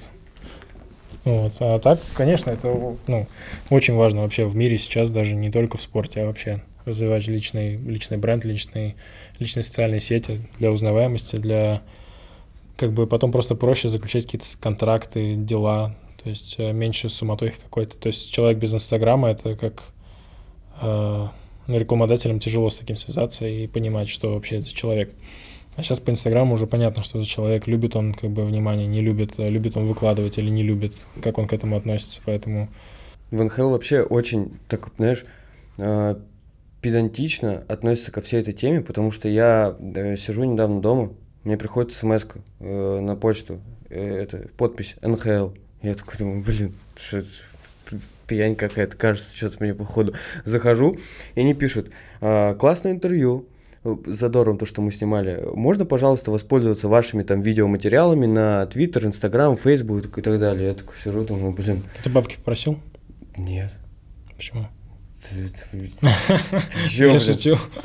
смеешься, что ли? Ну, ты, мной? блин, столько снимал студию, снимаешь, как бы, ну... Да бог с ним, он ХЛ выложит, ты чё, блин? Ну, я согласен, Пацанам пиар тебе, пиар. расскажу, это офигеет. Но суть-то не в этом, суть в том, что у нас, знаешь, это все разбирают просто молча. Типа забрал и как свое там. Кто-то не указывает источник, кто-то еще что-то. Так там, помимо того, что они, ну, как бы сами написали, сказали, мы укажем ваши все источники, там, пришлите там какие-то ссылки, не ссылки. Я вообще охренел просто. Ну, Насколько... у них э, немножко законодательство, мне кажется, за этим посильнее следит, за вообще копирайт вот этот весь и все остальное, то есть э, за этими, как называют, пиратами, которые воруют все. То есть за, этим, за, за это у них там люди сидят.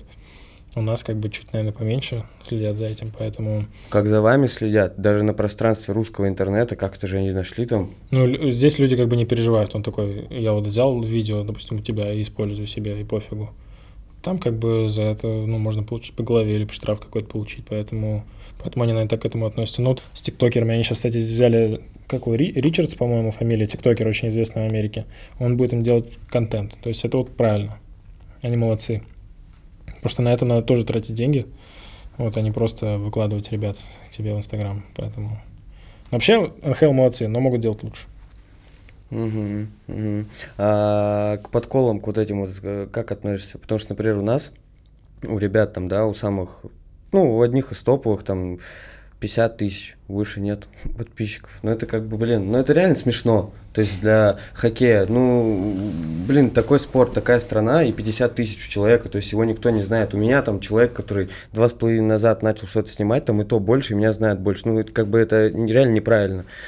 Вот. э, И игроки многие, когда с ними общаешься, они, знаешь, такие, ну, блин, ну что я там буду выкладывать, там, ну, пацаны, блин, в раздевалке потом скажут, что за херня там занимаешься, какие-то фотографии, вот эти, что мне это надо. То есть никто не думает на перспективу. Но они скажут, блин, скажут они тебе один день, два дня, знаешь, и все, и забудут про это, как бы, потому что эту тему мусолить, ну, невозможно долго. Если какой-то человек мусолит эту тему, там, подкалывает тебя 2, 3, 5 дней, год, то это у тебя, у него, наверное, какая-то личная неприязнь к тебе, как бы это сразу понятно, но я считаю, как бы, я вот, когда Гарри Поттер снял, на арену приходил, я знал, что сейчас, ну, полетят со всех сторон, ну и полетели, и я такой, Спасибо, спасибо за поддержку, ребят. Ну, так, знаешь, э, к этому там с юморком отнесся, то есть там пошутил пару раз, и все, и про это, ну, это забылось.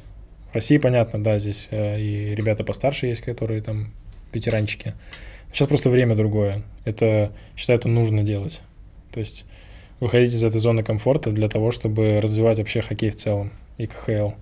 И КХЛ нужно выходить из зоны комфорта и начинать тратить деньги на э, такие вещи, чтобы развивать лигу, чтобы это реально была вторая лига в мире, как они говорят. Слушай, если, например, я бы играл в НХЛ, там у меня было 100 тысяч подписчиков, сколько бы у меня стоил пост в инсте? Ну, в зависимости от твоей активности, на самом деле. То есть, э, сколько у тебя лайков, просмотров историй. Ну, допустим, реально нормальный актив. Реально актив, нормальный. э, ну, ну, тысяч 5 баксов, 6, я думаю. Где-то так. За Ну, см- ну, смотря, смотри, смотря как, какой бренд. То есть я к этому как отношусь. Если какой-то маленький бренд, Ну, Bud Light, например. ну, Bud Light ни хрена не маленький бренд. Нет, Но, но и- у них очень много денег. Они могут платить, поэтому с них можно сдергивать нормально. Ага. Да, то есть ты просишь уже нормальные бабки с них, не 6 тысяч. То есть если ты с ними делаешь какую-то историю, там вот, там кто, кто делал, они большие деньги получили. Ну, допустим, ладно, там максимум, короче, со сотки можно где-то десятку, да, плюс-минус. Ну, если с крупным брендом десятку, Да. Ну, а если это одноразовый, что да, десятик. то это прилично. Это до хрена, да. Очень, Да. очень. Это потому что, ну, ты рекламируешь пиво. М, за это еще накидывают. Ну, я думаю, да, да. А вот э, Давай, ну, давай. накидывают игрокам за то, что они рекламируют пиво алкогольное, безалкогольное. Там же только ал- алкогольное рекламируешь. А, там алкогольное это? Конечно. Игрокам что-нибудь накидывают, типа, блин, ты спортсмен, ну посмотри, что делает, он пиво рекламирует в прямом эфире, ё Типа э, вот эти все в, этот- в комментариях, Да, ребята? да, да, да. Нет. Я Нет не видел, по крайней мере. То есть люди все-таки адекватные. Ну да, они есть там подколы, типа русский пьет, как бы классика. А, Ну, кучера там подушили, но это фигня все. блин, ну слушай, 10 тысяч долларов. Ну, это про бабки. В основном такие вещи делаются, когда там большой... Какой, я тебе сейчас расскажу, как работает, ну, как я работаю. Если какой-то большой бренд, ты можешь с них взять поменьше, но от них идет тебе пиар. То есть, ну, то есть ты взаимопиарная такая история, знаешь, допустим, бренд, э, не знаю. Lexus. Нет, Lexus не бери. Эм, ну, что-нибудь, Coca-Cola. Мгм. То есть они тебя делают амбассадором, выкладывают там на баннерах, тебя вешают везде. И, соответственно, как бы, ну, твое лицо используют, ты как бы с них берешь до хрена денег, если они еще тебя по телевизору. А Если по телевизору показывают, это вообще другие деньги. А если просто ты у себя в Инстаграме выложил, они тебя на баннер повесили, это другие деньги. Но с такими компаниями ты, наверное, берешь немножко меньше, потому что взаимопиар идет. Понимаешь? Мгм. То есть э, они тебя пиарят, Да. ты их пиаришь. То есть ты с этого получаешь плюс, и они с этого получают плюс. В России ты пользуешься своими плюсами, потому что ездишь на машине, которую тебе дают за рекламу. Да. Это кайф, это удобно. Ну, это классно, да, как бы Lexus, спасибо. Что, что ты? У нас сегодня подкаст интеграции. Что за Lexus? Это, по-моему, топовый этот LX. Да? Нет? Не знаю. Не, не, Ну, не. нормальная машина, хорошая. Видно, я пытается этот, э, вырвать из меня. Не буду говорить, что за машина. Отмазался, отмазался, красавчик. Хорошая машина. Покупайте все Lexus. Самое странное предложение, которое тебе приходило. Там, не знаю, пацаны с Нижнекамска. Здорово, Мишань, слушай, Стэнли выиграл две штуки. В автомойку мы можешь пропиарить, то с корешем открыли. Ну, были такие, типа, там, выложи себе там автомойка, выложи себе там, я ресторан открыл, выложи себе это, выложи себе то. Выкладываешь? Нет. Правильно. Ну, э, если реально мой хороший друг что-то сделает, реально хороший друг, то выложу. А если просто какой-то старый знакомый, извини, брат. С которой, ну, не просто старый знакомый, а который еще, знаешь, его нету Да, вообще его не рядом. было лет 10, знаешь, он тебе пишет, брат, мы там с тобой, брат, не обнимались, типа, да, вот так ходили. Э, Не, извините, ребят. Э, видос, который покорил вообще хоккейное пространство не только за океаном, но и здесь, когда Миша Сергачев на М5 Competition едет, и какая-то там история происходит, там, что фанат на улице стоит с майкой, ты останавливаешься, Тебе выходишь. вот нужно было сказать М5 Competition, да? Ты мог просто сказать... наверное, BMW сила.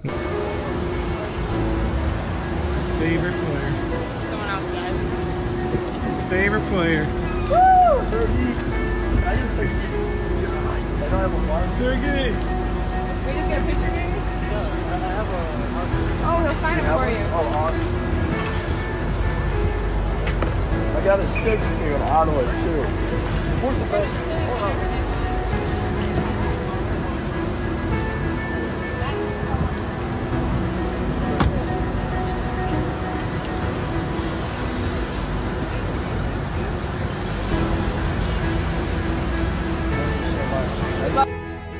Я вот, например, да, переношу это вот сюда, едет кто-то игрок там ЦСКА около автозаводской или около ВТБ игрок Динамо, видит там кто-то идет там в майке Динамо, останавливается, знаешь, на обочине. Для меня это просто, это- я сижу такой, типа, нет, нет, нет, брось это все. Почему в НХЛ это есть, а здесь этого нет? Ну, это взаимо такая тема, то, что Ну, типа, ты, вот если 10 раз это произойдет, ты 10 раз так сделаешь, или это какая-то разовая акция была?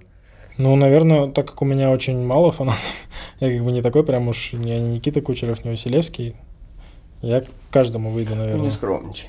Ну, я реально, как, как, ну, я всегда останавливаюсь после игр, у нас там куча фанатов, мы расписываемся, фоткаемся. То есть мы, когда кубок выиграли, в 5 утра вышли с арены или в 4, мы вышли, там фанаты наши стали стоять до сих пор. И мы к фанатам пошли с кубком. То есть такие темы. Ну, у нас очень часто, да, ребята останавливаются, подписывают. Просто иногда там есть такие люди, которые, знаешь, э, э, карточки твои, ну, продают потом. И ты как бы знаешь, что, что они Мгм. продают. И ты как бы такой, типа, блин, иногда не останавливаешься. Но в основном, да. То есть я... В тот момент мы еще проиграли, я такой, ну, вообще злой был. И смотрю, стоит, прям бежит. Он бежал еще метров 50, наверное, за мной. Что-то такое было. или Что-то, ну, прям с этой майкой от арены. Я такой, блин, думаю, ну давай, ладно уж, остановлюсь, как бы, раз человек, как бы, и его батя начал снимать ТикТок, и это вышло в ТикТок все, и... Что, там танцевать надо было? или? Не, не, ну он, он все это снимал, я же не видел, что он снимает. Как А. бы, он, ну, я же не просил его, типа, эй, брат, я сейчас остановлюсь. Посними-ка, Да, я да. уже распишусь на Да, матч. и, и они и вы- выложу все по такую музыку, чтобы всем стало типа так. Они все такие, о, какой классный Сергачев. Нет, э, просто вышел, подписал, уехал домой.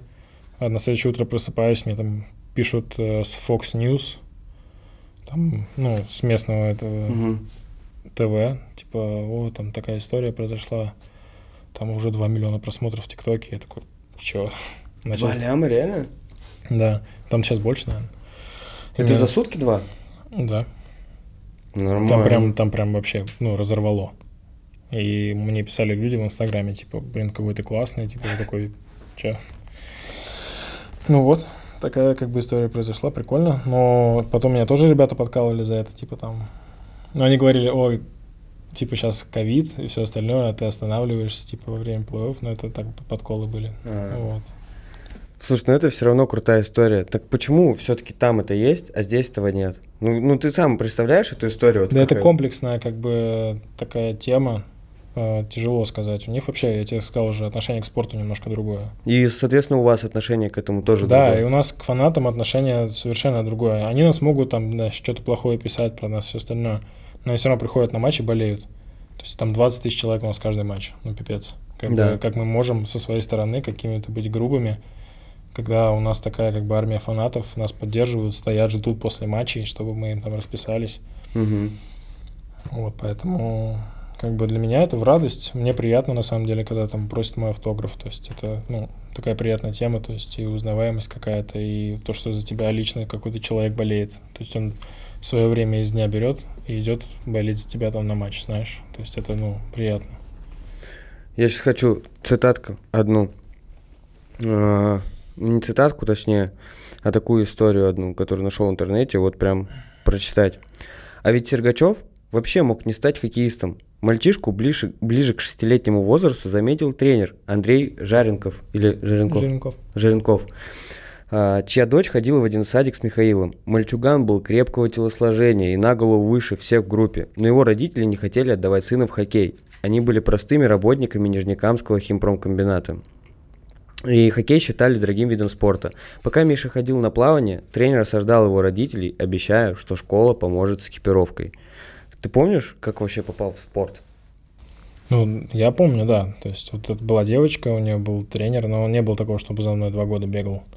Он мне в один момент подошел, прям перед выпуском из детсада, из детсада там лет, мне, наверное, 7 было лет. Типа, хочешь попробовать? Я такой, я. Все, меня батя забрал, отвел, мне там какие-то коньки дали, зеленый шлем, какая-то форма, ну, как бы я первый. Сама школа, естественно. Ну, там тренер, а потом еще такие были братья Альшевские, Э, тоже нижнекамские ребята, мне тоже помогли там с формой с какой-то, там у нас э, родители общались. Вот, и я пришел, что-то мне вообще не понравилось, не кайфанул. Я по бортику ходил, а уже ребята занимались год, ну, некоторые два. И мне было очень тяжело. Потом что-то как-то потихонечку, уже через два года я играл там, то есть и как-то пошло, пошло, пошло, и Хоп, Стэнли, блин, два перстня Что-то на руке да, что дальше-то делать? Нет, ну и помню момент, когда мне тренер сказал, что Сергачев неплохо упражнения делает. На одной ноге катается, я такой, приятно. прям при всех отметил. И я помню, что меня это прям, так знаешь, подстегнуло. Я начал тренироваться еще сильнее.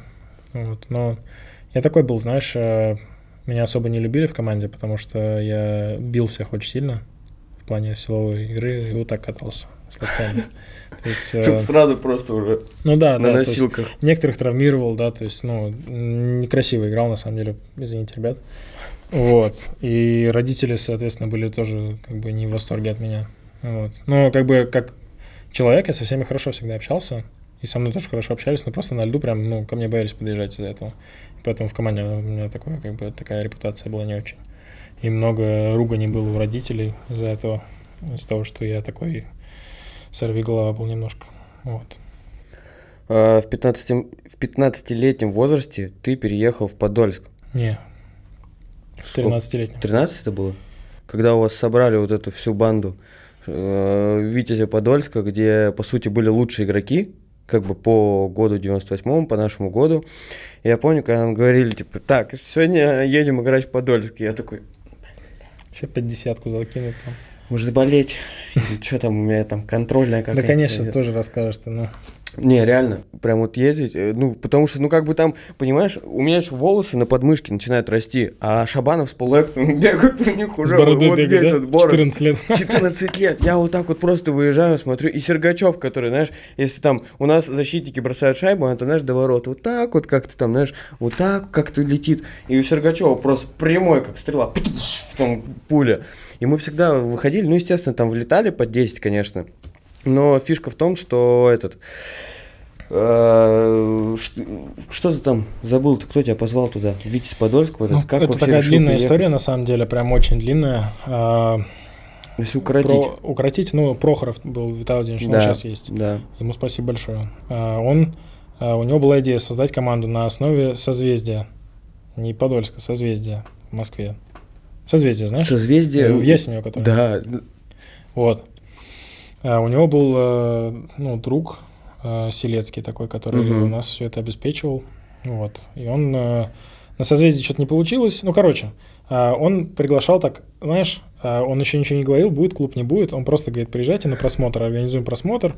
Приехал там я, приехал Шабанов, приехал Бердин, там еще пару ребят приехали из Челябинска. Вот он так э, как-то звал нас, знаешь, и мы там приезжали, вместе со Созвездием тренировались в Ясенево. Потом следующий сбор был э, что-то против Динамо, ЦСКА мы играли этой командой в белых майках. У нас не было даже логотипа, просто в белых майках. Вот. И я так раза три, наверное, на сборы ездил, а в Нижнекамске я этого не говорил никому. Все думали, что я у бабушки в Туле где-то, в Туле на... Классика. Да, потому что, ну, если бы я сказал, меня бы там этот... Я и тренеру не говорил, тренер тоже не знал. То есть меня родители скрыли это, э, потому что им Прохоров сказал не говорить. Потом еще была тема то, что я вообще в Нижний Новгород хотел уехать. Ну, то есть мы там тоже приезжали в Нижний Новгород. Короче, как э, мы играем с Нижним Новгородом, Нижнекамск против Нижнего Новгорода. Мы влетаем, у нас там команда была вообще не свежая. Ну, там трэш, трэш, трэш, трэш произошел, трэш. Но не буду об этом говорить, подставлять никого не буду. Вот, мы играем, и Прохоров был на этой игре. Я там выглядел просто вообще там в порядке был. Бог. Бог. Он два гола забил, мы проиграли 7-2, я забил 2. Вот. И Прохоров, по-моему, с моим отцом встретился и позвал на сборы. И вот так вот я ездил на сборы. И потом в итоге, когда я сказал э, уже в Нижнекамске, что я, типа, все, поехали, они такие, не, нихера. Адиос, амигос. Не, нихера, говорит, ну давай-ка, типа, этот, э, тебя должны выкупить. Прохоров ездил к судье, там, э, там судились они, что-то выкупали, в итоге выкупили меня либо 450 тысяч, либо 600 тысяч из Нижнекамска. То есть Селецкий проплатил, я так понимаю, ну, дал денег. Что тебя по акции выкупили? У нас как-то Не, не, до, 500. 4 до 14 лет, э, типа 450 могут только максимум цену. Вот. И все, я уехал, и с созвездием не получилось. И они такие, блин, давайте на базе Витязя делать. Сделали на базе Витязя. Помнишь, там э, капитан Витязя был парень, умер? Не помнишь, из окна, из окна выпал, да. Да, Бирюков. Да, это было, Царствие это, небесное. да, это было на сборах у нас. Мы, короче, все там сбор где-то за городом, на какой-то классной базе, мы там вообще там ну, такие условия. И там должны были отцеплять ребят, его отцепили, короче.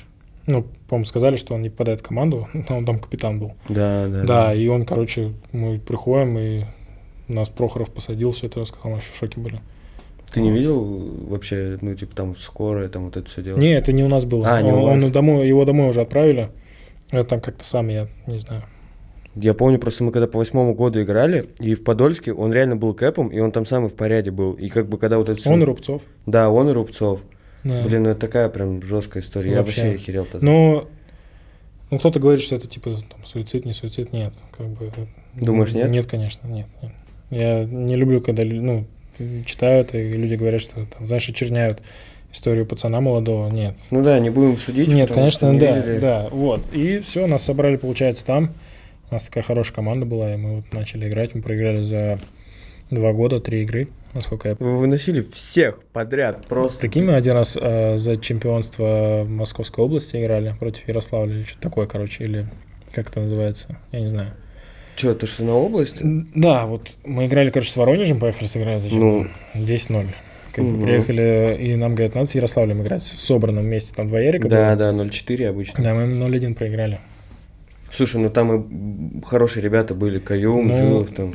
Ну, они реально нормально тогда играли. Не, ну, конечно, не как Витязь Ну Подольск, да. где все сливки Но мы общества. все равно попали на чемпионат России, ну и там вынесли всех. Это вот мой второй год был как раз, мы там просто, ну, без шансов.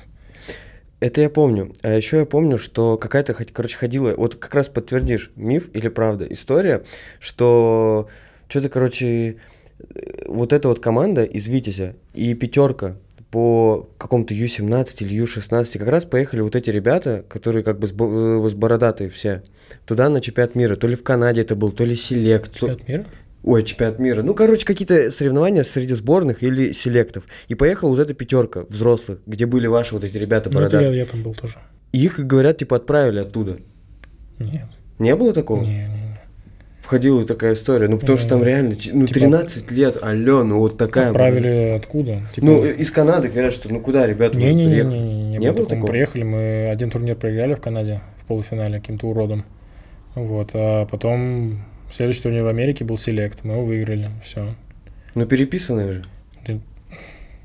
Я не знаю. Ну, я думаю, нет. Много таких ребят. Ну, 13 лет. Братан, много таких ребят, которые в 13 лет. Э, ну, у нас вся команда вообще, там даже усиков еще нет, ну, ну, понимаешь? я вот- тоже, при- прикинь, у меня в Нижнекамске, мне 13 лет, у нас парня из Альметки привозят, у него подмыхи волосатые по колено там, и, и там весь в бороде уже сидит. Вот. И у него голос просто, «Э», и я такой, чё? А я как бы был там лидер команды и все такое. И, а- и он приехал такой «Э, сильный еще, такой, знаешь, вырос прям, видно, мужик. Нам 13 лет, я такой, что происходит? Выгоняйте его отсюда. Слушай, стипендию вам платили или нет? Нет. Не было? Нет, ты что? У нас было бесплатное проживание, питание, э, школа, лед два раза в день. Спорткласс? Да, в Подольске, в крутой школе причем, 29-й. А, Два раза в день лед, зал свой. И бесплатно на КХЛ мы ходили. М, У нас были условия просто пушка. неплохо, неплохо, да. Пушка. И мы ездили на сборы в Швейцарию, Чехию, Финляндию. Все в один год. Бердин рассказывал, что его не допускали до тренировок из-за учебы. У тебя был такое? Или нормально? Где, в Подольске его не да, допускали? Да, да. Он врет. Врет? Я думаю, да. Что-то Я где-то в каком-то интервью Я было. не помню, чтобы его не допускали до тренировок. Ну, Может, ему давали, ну, контролировали учебу? да, да, тренерский штаб, э, то есть они с учителем были на короткой. У тебя как с этим всем было? Нормально, я там Хорошо в учился? Подольске, ну, нет, как бы четверки, тройки иногда. Ну, мало троек, на самом деле, две или одна. Все остальное четверки. То есть и ГИА я сдал, тоже у меня одна тройка по математике, по-моему, была. Спорткласс это жесть. Это вообще жесть. Я тоже учился в спортклассе. Это никакого контроля, просто какой-то хаос происходит, э, неуважение учителя, э, гноб- гнобление. Всех в школе. Да, просто все ненавидели. Старшеклассников, без Да, разницы. ста- вот самый прикол, что в Нижнекамске в школе я уважал своих старшеклассников. Мгм. Типа я Да. там, ну, МЧС, школа, такие все здоровые ребята. А здесь мы пришли, там просто мы были там в каком восьмом, там какие-то одиннадцатиклассники, дудик, знаешь, вот так вот на него. Ну, типа, нас, знаешь, мы как эти, у нас там шесть человек, и мы там никого не боялись. Вот так вот плечами даже ходили, ну это бред вообще. Но это, кстати, не из-за того, что мы были агалы и уроды, это из-за того, что когда мы пришли в школу, все ребята вот к нам относились э, вот сразу плохо. То есть они понимали, типа, хоккеисты, уроды, знаешь, а мы на самом деле Мгм. нормальные ребята были. То есть это они все вызвали, мы не виноваты. А ребята с Кавказа у вас были? В школе? Да. Бы- были парочку. Вот э, у нас вообще, когда мы учились тоже атлантом в спортивной школе, у нас, знаешь, все, после пятого урока, вот там вот на поле, сзади школы. Стрелка. Все, да. Все, все выбегают, и знаешь, там, э, ну, они как бы понимают, что тут спорткласс, 25 там рыл, и они там брат, брат брата, брат, брат, брат, брат брата, то есть и начинается, знаешь, такая варка, У учителя отказываются. один раз такая история. А, Мы... У нас были массовые катания. У нас один из пацанов, ну, девочку там, э, так сказать, по попе ударил. Ну, у- ну, типа, шлепнул. Некрасиво, ужасно, согласен. Вот, но э, там, короче, ее брат... А, они общались. Типа, вот этот парень и эта девочка, они прям общались очень, ну, они там чуть ли не встречались. И Мгм. она ей по попе ударила, кто-то увидел. Позвонил брату, и, а у нее брат какой-то псевдобоксер какой-то там, знаешь, ну, неадекватный вообще такой, типа, ну, гопарь, короче, Мгм. жесткий.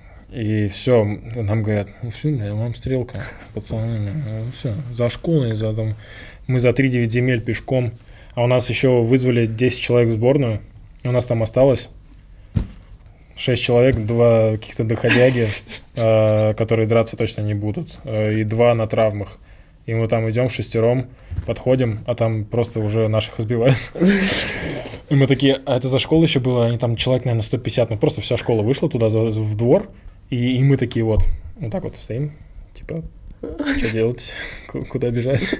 Но мы подошли туда, сказали, типа, что происходит, они нам ситуацию как бы объяснили. Этот парень, который ее ударил, типа, стоял, извинялся, но ему там накидывали. Вот, но потом в итоге мы его остановили, сказали, все, хорош, типа, ну, куда, как бы, мы сейчас здесь не будем устраивать, знаешь, 50 на 50, здесь какие-то ультрасы. Вот, и как-то договорились, чтобы нас не били. Но он получил, да. Но вот такие истории были в Подольске, в Нижнекамске таких миллиард историй было. То есть у тебя, я уверен, там каждый второй день такая херня была. Интернат, в котором вы жили, назывался Профы. Профа. Профа. Профа. Профилактория, я так понимаю. Да, ис- какие-то истории крутые, э, как сбегали на дискотеку, возвращались. Расскажу про нашего, не буду говорить амплуа и имя. Я не помню, правда это неправда. Ну, по-моему, правда. Короче, у нас там была камера, забор перед главным входом. Камера висит. Она прям вот на окна, а двухэтажное здание было. Короче, ночь. Парень э, просто берет, а там балкончики такие были, и между балкончиками такой прям железный лист нахрен, и там вот прям, не, ну, не, чтобы не перейти с балкона на балкон. И он, короче, на этот балкон, на эту балку встал, перелез с одного на другой, как-то спустился, что ли, и ушел. И Прохоров, ему это сказали, показали видео, там, ну, прям камеры на это было, и там, по-моему, всем показали это видео, что, типа, вот этот паренек просто вот так взял, свалил, и его, наверное, отстранили от хоккея ненадолго, но не из-за учебы. Блин, Я думаю, ты понял, про кого я говорю, ну, да. Может, не понял. Ну ладно. Какие еще были истории? А, Ну, там каждый день какая-то херня происходила. Ты знаешь, как в команде происходит. Какой-то трэш. У нас там парня с девочкой спалили, он там девочку привел какую-то, у нас вообще нельзя было. С телефона даже, у нас не было телефонов. То есть нам не, ну, выдавали их на два часа и забирали. Короче, сидит э, с девочкой в номере у себя, у нас как бы это было запрещено. Вот, и я говорю ему, давай, пожалуйста, этот, ну, как-то решай вопрос, уходите отсюда, там, ну, уведи ее. Не, братан, все нормально, все решу, сейчас типа, тренеру объясню. Я такой, ты что, дурак? Нам там 15 лет. Что ты ему объяснишь? Да, нам там 14-15 лет, я говорю, что ты объяснишь? Ну, что, в итоге тренер заходит, начинает смотреть, проверять, в душ заходит, шторку отходит, ну, убирает, там девочка стоит, и он такой, брат, ну ты чё, типа, ты офигел, что ли? Вот, и парни, по-моему, даже выгнали за это. Такие истории. Ну, там много веселого было, я уж так тебе сейчас не вспомню, но мы там трэш вытворяли, конечно, Там прилично. просто большинство еще нельзя рассказать, поэтому... Да можно, просто я не вспомню сейчас. А В 2015 году э, юниорская сборная России 98 это стал уже такой как проект, в который вложилось очень много средств. Соответственно, цель была, чтобы сделать команду в МХЛ. Ее сделали, заявили для подготовки на этот юниорский чемпионат мира, на который, к сожалению, команда все-таки не поехала из-за скандала с Мельдонием. То есть, по сути, там, да, грубо говоря, деньги выпалили впустую, но ладно, в этом не суть. Суть в том, что реально была крутая история, э, сама как бы начинка этого проекта, то есть ребята жили вместе, тренировались вместе, В наигрывались Новогорске жили. в Новогорске, в Крутая, офигенных условиях, да. с офигенной кухней. То есть там были как раз на тот момент еще для России инновационные эти темы, там где-то йога, где-то медитация, культурные программы даже, они рассказывали, кто там играл, их вывозили реально в всякие театры, э, какие-то там концерты. Ну, то есть прикольная была варка. И, в принципе, идея была крутая до момента, пока они стали там их пичкать этим, э, ну, пить мельдони и все вот это как-то... Ну, Там не так было. Ну, С Мельдонием не так было. Ну ладно, рассказывай. я не знаю, короче, как там было, но ты можешь рассказать, если знаешь, как там было. Ну, короче, там же приняли этот закон, что мель- мельдоний, типа, это плохо, это нельзя, и, типа, закрыли. Вот. А в сборной даже я его, по-моему, пил. Это вообще мельдоний, это для поддержания сердечной мышцы, его пьют старички. А, типа, американцам или кому-то там в ВАДА не понравилось, что, что Россия, россияне это делали, хотя, это, мне кажется, все делали. Все, они запрещают, и получается, чемпионат, а он выводится очень долго из организма. То есть, ну, Там очень... пацаны рассказывали, даже выводили. Они пытались. ходили в сауну, В сауну, пацан, да. да, то есть плавали там, что-то им сказали, ну, там, пей там мочу совы, я не знаю, короче, ну, такие, такие, такие темы были, что там нужно было что-то ужасное пить, чтобы это все уводить. Они в баню ходили там два раза в неделю, три даже иногда. То есть ни, нифига не вывелось, то есть у них просто не, не было времени. Вот. Ну, в общем, суть в чем? хотел спросить-то у тебя что? Что сделали вот этот крутой проект, и наверняка тебя туда по-любому тоже пригласили, потому что ты топовый игрок 98 года. Но ты выбрал уехать. Почему не взял это в расклад? Почему все-таки решил Взял, уехать? почему не взял? Взял? Но проблема была в чем? Изначально, когда у меня пошло, я там стал лучшим защитником России, на чемпионате России я стал лучшим бомбардиром на первом, как бы. Но мне не дали тарелку, прикинь. У меня было 12 очков, у Кузнецова было 11. Дали ему. Не знаю почему. Ответьте, пожалуйста, в комментариях. Да, я помню, кстати. Да, и все, как бы, и мне говорят, тебе нужно уезжать типа, туда, в Канаду. Агент. Нет, вот агент мне как раз тогда и появился. Вот. И... А кто тебе говорит? Но я не, я не могу тебе сказать, потому что сейчас... Ну, близкое какое-то окружение твое? Ну, на тот момент, да, ну и сейчас как бы тоже. Мгм. Но мне сказали, типа, тебе нужно уезжать. И люди из команды. Из Подольска? Нет, вот из команды кто вот, э, ну, короче, неважно. А, ладно. Вот, и мне сказали, тебе нужно уезжать. Я такой, окей, все, там собрался, знаешь, у меня уже агент был на тот момент, но никто об этом не знал, что у меня был агент ну, зарубежный. Сразу Гандлер? и- Импортный, да. Да, Гандлер, Гандлер. Вот, и никто, ни- никто об этом не знал, отвечаю. Ну, не команда, там, только Рубцов знал, потому, и Бердин, потому что у них тоже контракты с ними были. Все мне говорят, надо уезжать, а потом такие, а мы делаем сейчас сборную. Типа, тебе нельзя уезжать. Мы делаем сборную на базе Новогорск, тебе нельзя уезжать. Я такой, Это Прохоров тебе говорит. ну, Прохоров меня тоже отговаривал, да. Ну, неважно. Ладно, не суть. Да, мне говорят, нельзя уезжать. Я такой, ну тогда давайте поедем в Казань. Ну, я же в Казани тогда был, Мгм. то есть э, права у них. Я говорю, давайте тогда мы будем как разговаривать. Я сейчас уезжаю в сборную, играю год, потом приезжаю, и мне нужен шанс в КХЛ. То есть я не хочу после этой сборной играть в вышке. Потому что я Как понимаю... и получилось с остальными, кстати говоря. Да. И я говорю, я не хочу играть в вышке, я хочу, чтобы у меня был шанс хотя бы играть в КХЛ. То есть там, чтобы меня заявили на какие-то игры, дали какое-то время. То есть, ну, хотели договориться так. И мы приехали в Казань договариваться. Они сначала сказали одно, что типа, да, давай, а потом на следующий день говорят, типа, нет, ты что, ты там сосок молодой, как бы, давай, типа, отсюда. Я такой, окей, и все, и в Канаду ехал. Так вот, так вот и случилось. Хм. Ну, кстати, реально, с этой сборной, кто, кто сейчас Ну, обидно так получилось, то, что их э, продинамили с этим чемпионатом мира, потому что на чемпионате мира, в принципе, и показывают, как бы, ну, Да, то есть то, к чему они готовились, они не поехали туда. Это обидно очень было. это То есть подстава. это жесткая подстава. Причем это реально подстава. То есть, получается, пацаны не поехали на чемпионат, их не увидели, не оценили, не заценили. Соответственно, кто их будет брать? Обратно как бы клубу, а в клубах доверяют кому? Старшим, а не молодым. Да, и поэтому я очень расстроился. Поэтому умный Сергачев, А, который да, я, я поехал на чемпионат мира с 99 годом, это был просто... Ну, Это было просто, наверное, вообще ужасно. Ну, не, команда классная была, пацаны просто молодые были на год, ну, разница Не, была. ну для тебя, конечно, для Да, тебя я приехал, мне даже капитана не дали, прикинь. с кайфом. Да, я приехал, мне говорят, ну, ты не капитан. А я ожидал, что я, потому что я по телефону разговаривал, мне сказали, ты будешь капитаном. Ну, я еду, все, типа, я лидер команды, я старший, знаешь, там, меня драфтовать сейчас будут там в первом раунде в топ-10. Мне нужно себя проявлять, меня даже потом просто с первого большинства убрали, прикинь. Играем турнир, э, а там... э, ну, ладно, не буду говорить. Ну и все, и поставили там своего человека на большинство, а меня убрали. Вот. Мы когда сейчас с Задором подкаст делали, выяснили такую тему, что все наши лучшие защитники рано уезжают. Орел там, да, ну топовые защитники, ты, Орел, там, Задор, там, да, можно еще... Провор. Провор, да, да. То есть они уезжают туда.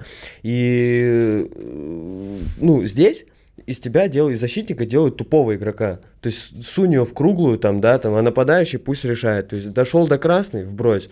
И Задор говорит, что я когда туда приехал, я, говорит, офигел. Я иду, ее вроде как бы все правильно, там, из-за красной туда ее вбросил, как, а мне говорят, что делаешь? Ты же игрок, играй, пользуйся, типа, вот катайся. Что Задор рассказывает? Ты, ты видел, как он на чемпионатах мира играл? В каком порядке был? Ты видел? Я смотрел, потому Задор? что... Да. Задор брал, брал шайбу и шел в четверых, там, в троих. Завозил за шайбу в зону, он никогда не отбрасывался. Это он, это он придумывает. В России, как бы, смотря под кого ты попадешь, есть э, тренеры, которые там, да, скажут тебе там, запускай, а есть тренеры, которые с головой. Вот у нас в Витязе были с головой тренеры. Не, ну, У него тоже в ЦСКА были хорошие тренеры. У него хорошие были тренеры, но как бы он говорит, что когда приехал туда, для него реально это был такой переворот, что можно играть по-другому. И там, Но бы- там больше свободы, я согласен. Но ему тоже не запрещали особо ничего. Потому что я смотрел, я тебе говорю, он там в атаке, он просто легенда был вообще. Но факт остается фактом, что защитники, которые уезжают туда рано, они реально играют. И круто играют. Ну, Ну, и как бы являются там одними, да, из атакующих, как бы такие хорошие, реально, то есть Орлов, там, ты, да. Почему так? Был ли это один из факторов, что ты решил туда уехать? Типа, что там- Нет, не был. Я просто думал, что я там стану лучше как игрок, все. И что-то новое, какой-то новый вызов. Вообще это было тяжело для родителей, на самом деле, меня туда отпускать. Но говоря о защитниках, ну просто больше свободы. а, тебя ждут, что ты будешь подключаться, помогать. Мгм. То есть это ты прям обязан делать, потому что играет пятерка, пять человек. Вот. И все должны и в обороне играть, и в атаке, поэтому в этом весь прикол. Я прям это почувствовал там, да, то есть меня заставляли, пихали, типа, беги, что стоишь-то, закрывай зону, подключайся. И если у тебя шайба на крюке, и впереди нет никого, иди, та та такой, закидывай шайбу, отбирай ее, делай, что хочешь. Самое главное, назад вернись, и все. Есть, а здесь э, я слышал историю, э, Ване Проворову сказали, э, типа, ты чё шайбу таскаешь, ты чё мне, бубюр, что ли? У нас нападающий для этого есть, да? И, ну, Вот я такую историю слышал. То, что э, было такое. Ты еще рассказывал про Проурова, как вы с ним тренировались вместе, что он пашет просто как бешеный. Да, он, конечно, в этом плане, он, я уже думаю, лет 10-11 так он пашет со своими тренерами там у себя в Кто Ярославле. его тренирует? Альберт Петрович, такой есть, э, э, по-моему, по Тарасовской школе занимался, я так понимаю. Они с Тарасовым там как-то работали вместе, или, или Тарасов был его учитель, я не знаю. Но у него там такое прям Ты рассказывал, что просто жесть. ну, тяжело, конечно, тяжело, очень тяжело. Самое жесткое что? Са- ну, самое жесткое что? Да. Ну, давай я тебе расскажу день, э, как начинался там. По-моему, понедельник, среда, пятница мы катались, если не ошибаюсь. Ну, в понедельник в 6 утра ты уже на льду. Да, в 6, в 6 ты уже на льду. Катаешься до 7.30, в 8 у тебя зал. И с 8 до 11 у тебя зал. Да, долго, долго. То есть полтора там час, наверное, у нас только разминки был. Потом где-то час 30 работы и там полчаса заминки такой, ну, меньше. Вот. Ну, тяжело, конечно, тяжело, то есть прям... Похлеще, ещё чем у в Хорватии.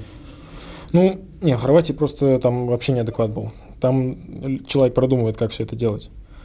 Вот. И потом ты едешь домой, спишь, и вечером у тебя, по-моему, легкая атлетика.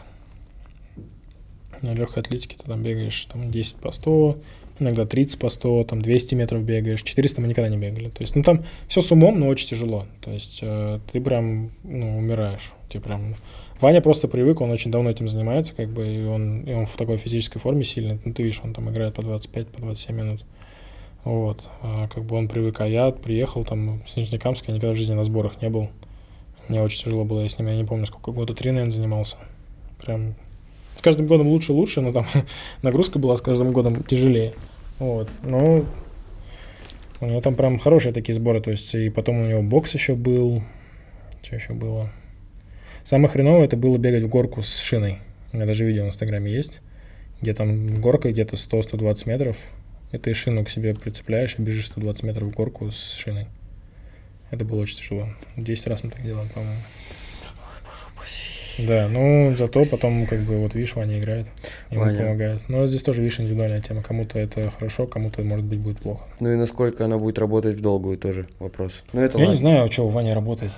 Ему нравится, он кайфует, поэтому... Ну да.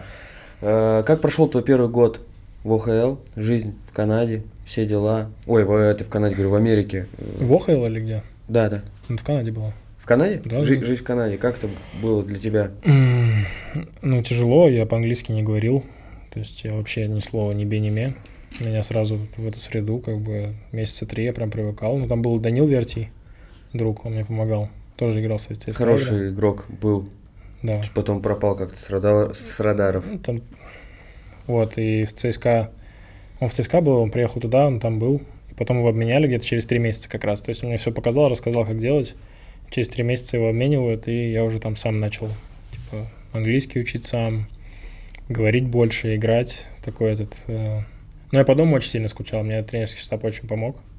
Они со мной разговаривали, вели беседу, то есть еще там прикол был то, что все учились в школе, я же не учился там в школе, и получается, я с утра ехал на арену, шел в зал один, ну, там, с э, тренером по физподготовке. Это сколько было? Сколько мне было? Да. 17 лет, по-моему. Это что, одиннадцатый? Или какой? Я не помню, 10 или 11. Экстерном заканчивал? Или как? Я после 9 ушел. А, и все, забил? И не, учился в этой в Шараге. А. Колледж. Все, все, все. Ну да, колледж. Ладно, Да. давай дальше. А, и все, я тренировался с утра, получается, сначала на земле, потом на льду с тренером один на один. Броски там, все такое. Кайфово. Вообще в кайф. Потом спал, на- ну, кушал, кушал и спал на арене. Там диванчики у нас были, я там посплю часик. Приходит вся команда, и мы с командой тренируемся. Я так четыре раза в неделю тренировался. Три, три, четыре. И все, потом мы играли на выходных.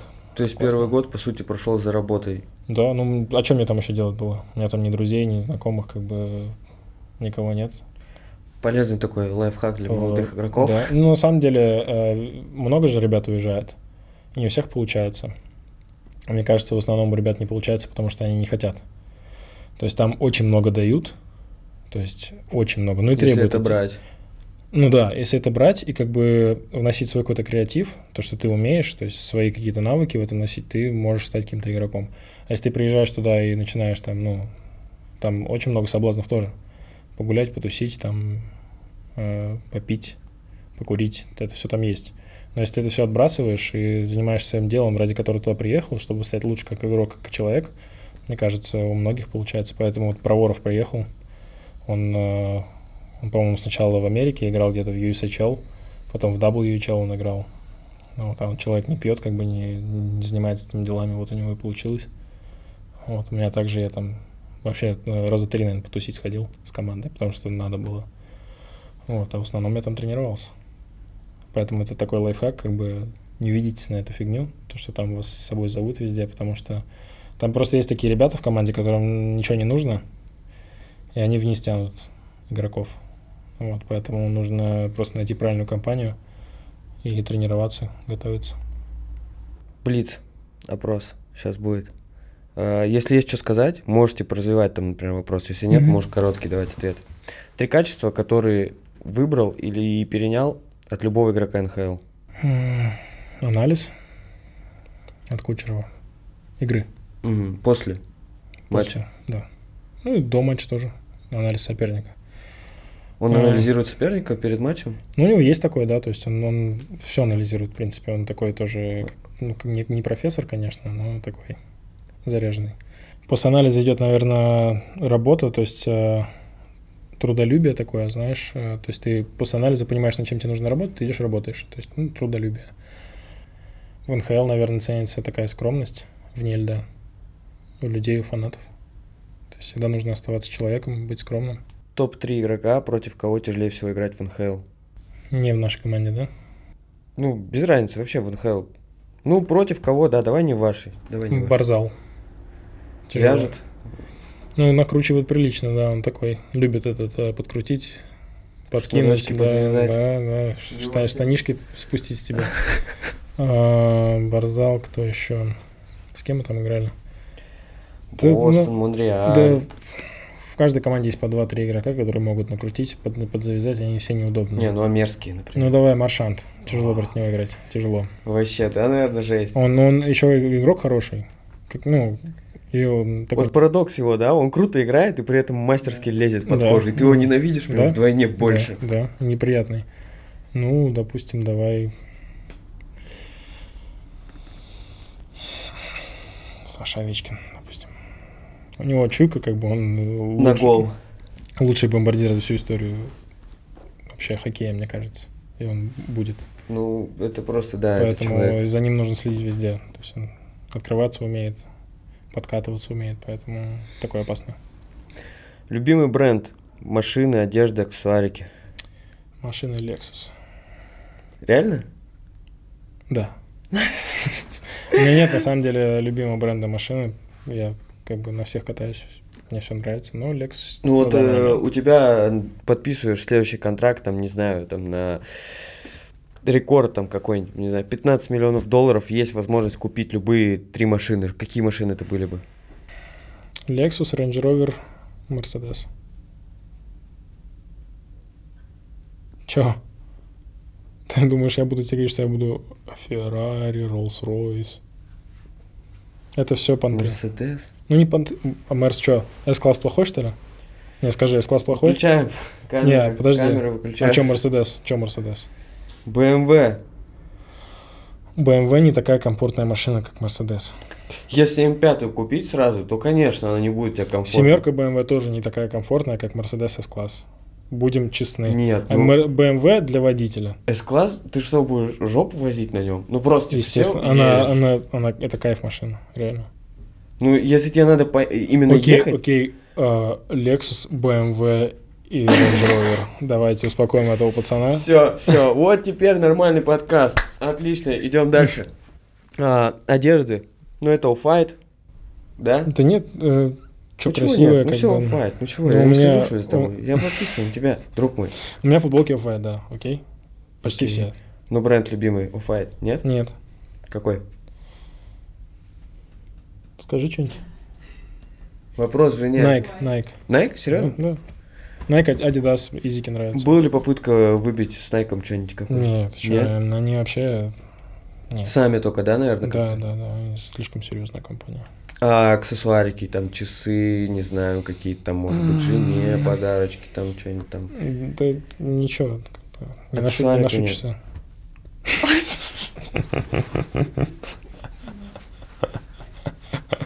Что это у тебя на руке? Роли на руке или что это? Я Да не нет, разбираюсь реально. Какие-то дешевые там. Да бать- хорош тебе рассказывай. Чё? Ну, что за часы? Я не помню. Какие-то, какие-то обычные часы. Улис Нардин. М, м, Понятно. Самая глупая и самая разумная твоя трата денег. А, Самая глупая. Ну, самая разумная трата денег это сборы летом. Ну, сборы летом самая разумная. Хм. Вклад в себя, правильно? Ну, это да. денег. И там до хрена уходит. Ну, вот. А, самая На что, на лед уходит? Ну, лед, тренер, э, тренер по физподготовке, э, Сколько зал. у нас стоит, например, неделя с хорошим тренером поготовиться вот э, профессионалу? Ну, ты один на льду катаешься или нет? Бесплатный лед или платный? Ну, допустим, допустим, один. Один платный лед, э, ну, лед стоит где-то десятку, пятнашку. НХЛовцам и чемпионам. Дают, дают, дают. Дают. Да, дают э, хорошие люди, спасибо большое. Вот. Ну, лед стоит там, десятка, допустим, да? Тренер Сколько льдов в неделю? 4. 40. тысяч. Тренер 3 тысячи на льду. Сколько тренировок? 4 на льду. 12. 52 тысячи. Да, 52. А, зал, а, по-моему, 500 рублей в зал стоит. Это получается, ну, зал 5 раз. Ну, Две с а, половиной тысячи. да. И тренер две с половиной тысячи за занятия. Пять раз в неделю. Короче, прилично выходит, братан. Еще плюс по спорт пит и все остальное. Очень много денег уходит. Но это эти деньги, как бы я их не жалею, потому что... Не, это ну на- безусловно. Да, это на себя, как бы это тот же Маккинон там херовую тучу денег в себя вкладывает, правильно делает. Все- И я хочу сейчас с этим тренером работать по видео, который, который видео присылает Оутс. Мгм. Я бы хотел с ним, конечно, поработать. Вот. Ну, тоже, такой- дороговато, конечно. Ну, блин. Ну да, есть за Ну, что это, платить, как да, говорится. потом просто у тебя контракт будет не такая-то сумма, а чуть повыше, потому что ты... Ну, это У инвестиции. тебя, да, у тебя, то есть, э, выше качество твоей игры, поэтому почему бы и нет. А самое неразумное... м, Да не было таких, чтобы мне прям стыдно было. Ну, не то, что стыдно было, там, не знаю, как у нас в России. Ну, чувак подписывает контракт, первая зарплата приходит, он там хоп, поехал, не знаю, тачку себе купил, там, все слил куда-нибудь. Я тачку себе не, не- не покупаю машину. Там подруг там стал водить куда-нибудь, или там, не знаю, какие-то М, такие темы. Я не помню, что у меня такие прям были, Траты какие-нибудь там. да, такие прям, чтобы... Да, ну нет, наверное. Ну Может, и ладно. были. Может, и были. Финансово грамотный. Йога Ну, или плавание? Йога, конечно. Что за вопрос? Жена, выйдите, пожалуйста, из студии. Не, плавание тоже очень классно, на самом деле. Я- ну, мы плаваем раз в Тихо, неделю. тихо, тихо. Сейчас будет еще про это все дело. Тампа или Москва? Нижнекамск. Да, давай, Москва. Фелпс или Попов? Попов. Капитан Ковальчук или капитан Стемкос? Ну, сборная России Ковальчук. Нет, одного надо выбрать. Стемкос. Ковальчук. Стемкос. Ну, такие вопросы задаешь, то есть один там, один здесь. Ну, Стемкос давай. Ну, давай Стемкос. Стэнли или Олимпиада? Ну, наверное, сейчас я Стэнли выиграл Олимпиаду.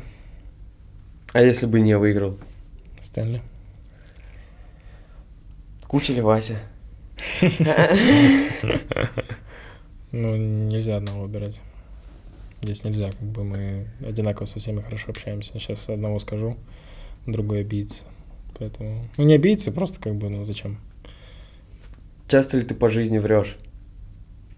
Ну, не часто. Ну, бывает. э, Э, Сделать имя в России или уехать пробиваться за океан? За океан. Оцени уровень КХЛ по 10-бальной Подожди, шкале. подожди. Ну, кому как, блин. Такие вопросы задаешь. Кто-то может и в России семьи сделать и уехать по Нара, допустим. Ну, твой путь, э, короче, ты бы... Ну, я бы выбрал свой путь, да. Да. Ну, оцени уровень КХЛ по 10-бальной шкале, где 10 самое большее, а 1, соответственно, самое низшее. Хоккея именно. Вообще в целом, как организации, как хоккея, Ну, среднее. Если брать то, что, э, то, что НХЛ это 10, допустим, Да, по отношению к НХЛ да. 3. Лучшая инвестиция это. Лучшая инвестиция это в себя. Конечно. Тренировки, э, курсы там по развитию, там, я не знаю, из- учить языки, то есть все, что тебе пригодится потом, а, там на финансовая грамотность тоже там можно на какие-то курсы пойти, чтобы там понимать, как это все работает. А, Короче, в себя, в свою голову, в свое тело. Вот. Мы не выигрываем ничего уже с 2014 То есть года. так, да? Ну давай. Мы, ну реально, то есть сборная не выигрывает ничего уже с 2014 года, ну за исключением Олимпиады, которые то там многие... Ну ты нормально исключил, да? Нет, нет, ну многие как бы... Я, наоборот, счастлив, что мы выиграли Олимпиаду, но многие говорят, что Олимпиада была, ну как бы такая... Фейковая. Ну, а да. Но хотя это не так, как бы Олимпиада, Олимпиада, и там как гол говном не пахнет, так и золото Олимпиады тоже не пахнет. Но факт остается фактом. 7 лет, и дай бог, там в следующем году, восьмой год, у нас, ну, чтобы мы, конечно, выиграли в следующем году, но сейчас нет ничего. Какие проблемы детского, юниорского, молодежного и взрослого хоккея ты видишь прямо сейчас? Ну ты, конечно, этот жук. Жук. Жук. Нет проблем, все нормально, братан. Все идет своим, как бы, мы идем по курсу. Мы сейчас приедем на Олимпиаду, все будет нормально. Все сделаем. На- самом деле много, ну, все про них знают, про эти проблемы, про коррупцию, про там а, некомпетентность тренеров, а, про а, государственные деньги, про, ну, про разворовывание, про всю, всю эту тему, это все знают. Поэтому, как бы, что я буду этому солить? К тому же я, как бы, в этом особо не понимаю.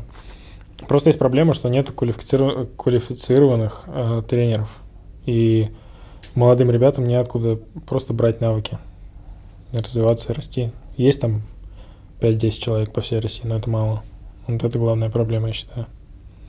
А, а есть еще а, тренеры, которые есть хорошие, но им не дают работать, потому что они а, говорят правду. Вот. И я, а, мой, один из моих тренеров с таким сталкивается до сих пор. В Нижнекамске. Нет. А, здесь, да. Ну, да. И в этом огромная проблема. Вот, поэтому никто не хочет развиваться, никто не хочет расти, потому что все жопы пригрели на своих местах и кайфуют там.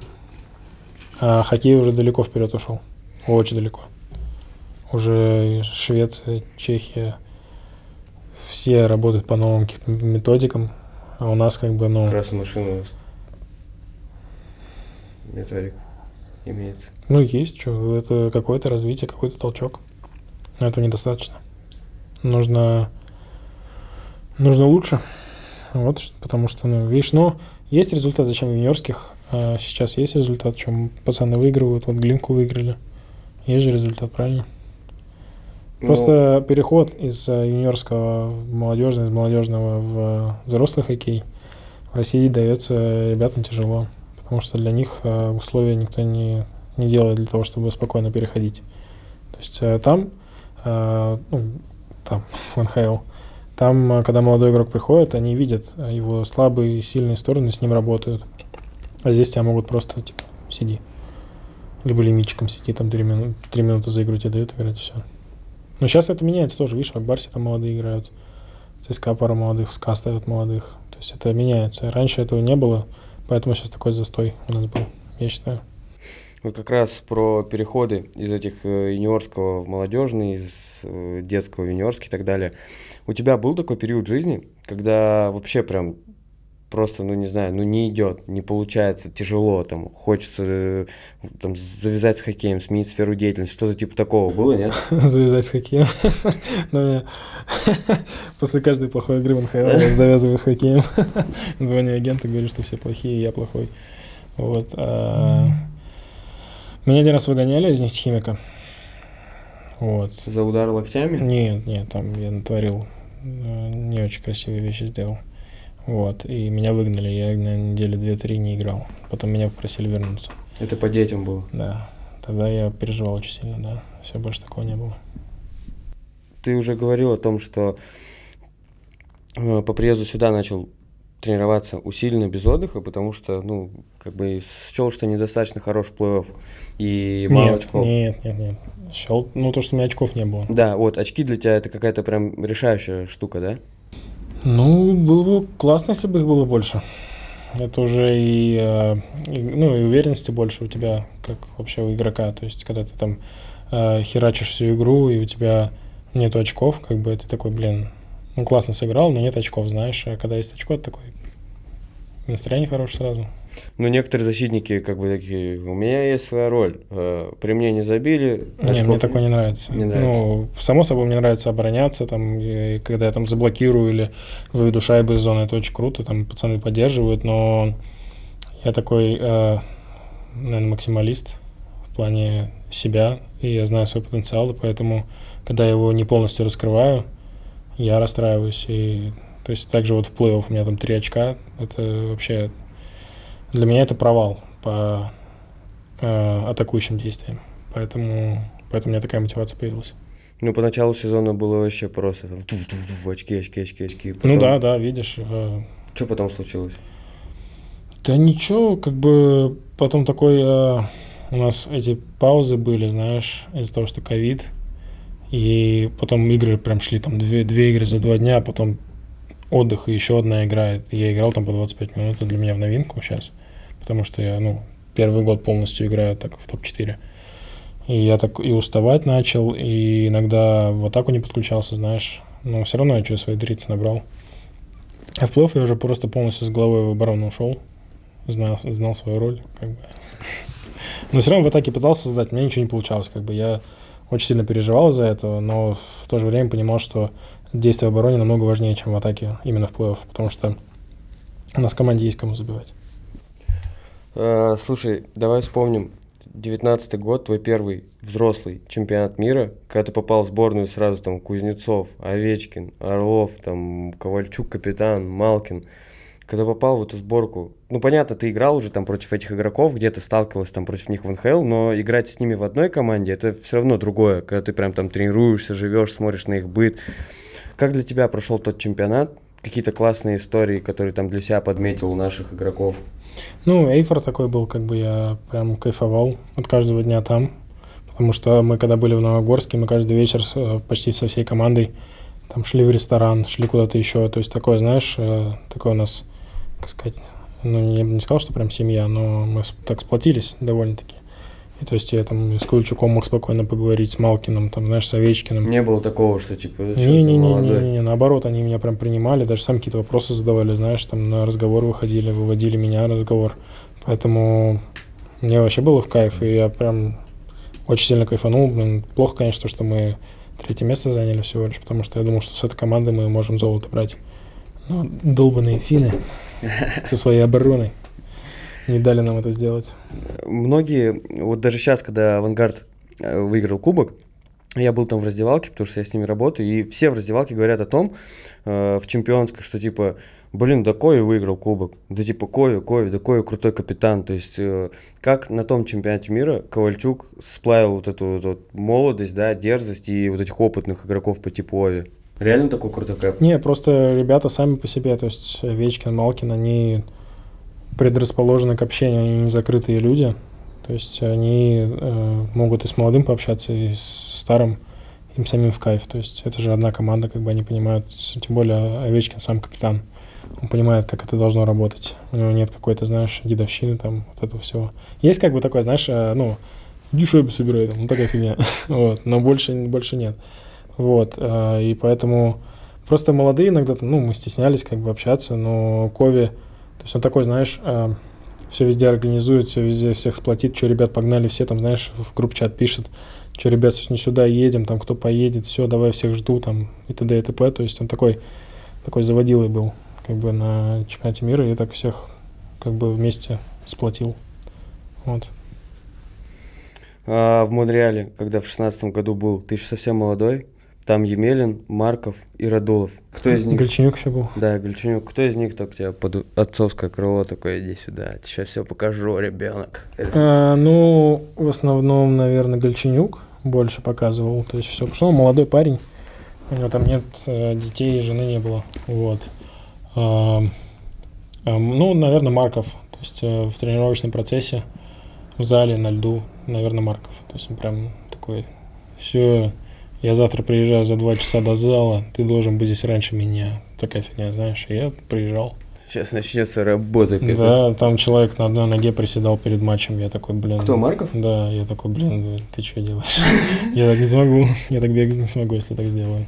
Вот эти крутые истории про игру в покер. Когда ты проигрывал, то грузил там всякие чемоданы, то в ластах в зал заходил. Сейчас копил. Ну, это была голимая дедовщина. Меня просто разводили. Потому что, ну, они меня разводили втроем. Я этого не замечал, тогда я был молодой, сейчас как бы я понимаю. И когда Марков проиграл, он должен был, короче, там есть ресторан Тао, называется, в Нью-Йорке, там большой Бу- Будда или Шива, я не знаю, там, там 200 рук у него, у этого бога. И он должен был подойти прямо в ресторане и сесть на колени и кланяться, короче, при всех, ну там, ты представляешь, люди Ага. сидят. Он должен был подойти, короче, и помолиться прямо перед этим богом. Он проиграл и не стал этого делать. У, косячок. Ну, он такой, типа, «Ну чё, ну чё я, ну я Андрей Марков. как бы». Сейчас истории пополнились, покерские, в Тампе, там, не знаю, Не, может, мы тоже. не играем. Ну, Там мы не в покер играли, мы в дурака играли. Ну, сейчас из молодых никого так там не подушите, какие-то приколюхи, такого нет уже? В команде-то? Да. Ну, тоже какие-нибудь классные там наказания по типу там в, в костюме в зал прийти на тренировках у тебя было. Это хреновое наказание. А, Такое. ну, прикол же. Ну, там все такие, что ты русский делает, дурак, что ли? Я еще молодой, мне 18 лет, но такие ещё не, неадекватные, что ли. А сейчас таких историй, ну, только то, что там, знаешь, два играют в любимых футбольных клуба, или там играет Швеция против России, мы спорим, и если там одна команда проигрывает, то ты в майке там Швеции приходишь просто на тренировку, то есть такие вещи. У нас жести нету, такой, как там было. Light. Ну, пол- такое лайтовенькое все. А мне один раз, я пришел в кроссовках off-white, э, в зеленых в этих. И меня там вот эта вот пластиковая хернюшка висела. Ну, вот этот, Да, э, я понял. на которой White Да. написано. Мне ее Стемкос отрезал. Зачем? Но он, ну, они меня подкалывали за эти кроссовки чуть-чуть, знаешь. И он мне типа отрезал, а на самом деле оказалось, что он просто ее размотал. Там 10 минут сидел, разматывал ее, чтобы просто меня подколоть, чтобы я испугался, типа. Я такой, о, Много свободного времени. да, да. Перед тренировкой не готовится. Мы уже сегодня так упоминали Никиту Кучерова. Опиши его со стороны вот пятью прилагательными как человека и как игрока. Открытый. Неожиданно? Неожиданно. Неожиданно. Открытый, работящий. Открытый в команде, наверное. Да, ну, со своими очень открытый. Не так, как с прессой. С прессой, ну, э, видишь, были ситуации, которые... Какой-то прецедент был когда-то? Ну, естественно. Прочитай про это в интернете, я ничего говорить не буду. Мгм. Что было? Был, ну, ситуация же была неприятная, там его подставили, выложили, то, что нельзя было выкладывать. Вот. Ну, там он какие-то высказывания делал, там как-то не так это интерпретировали. Ну, короче. Ладно, у него- открытый. он открытый. Работящий. То есть, э, так, Анализирующий. давай, анализирующий, работящий. Мы уже поговорили про это. А, Смешной. Как его еще назвать? А, Ну, он просто на своей волне такой, как бы, давай скажу, правильный. Вот. А как хоккеист? Ну, как хоккеист, это легендарный. Просто одно слово. Да, там даже пять не надо.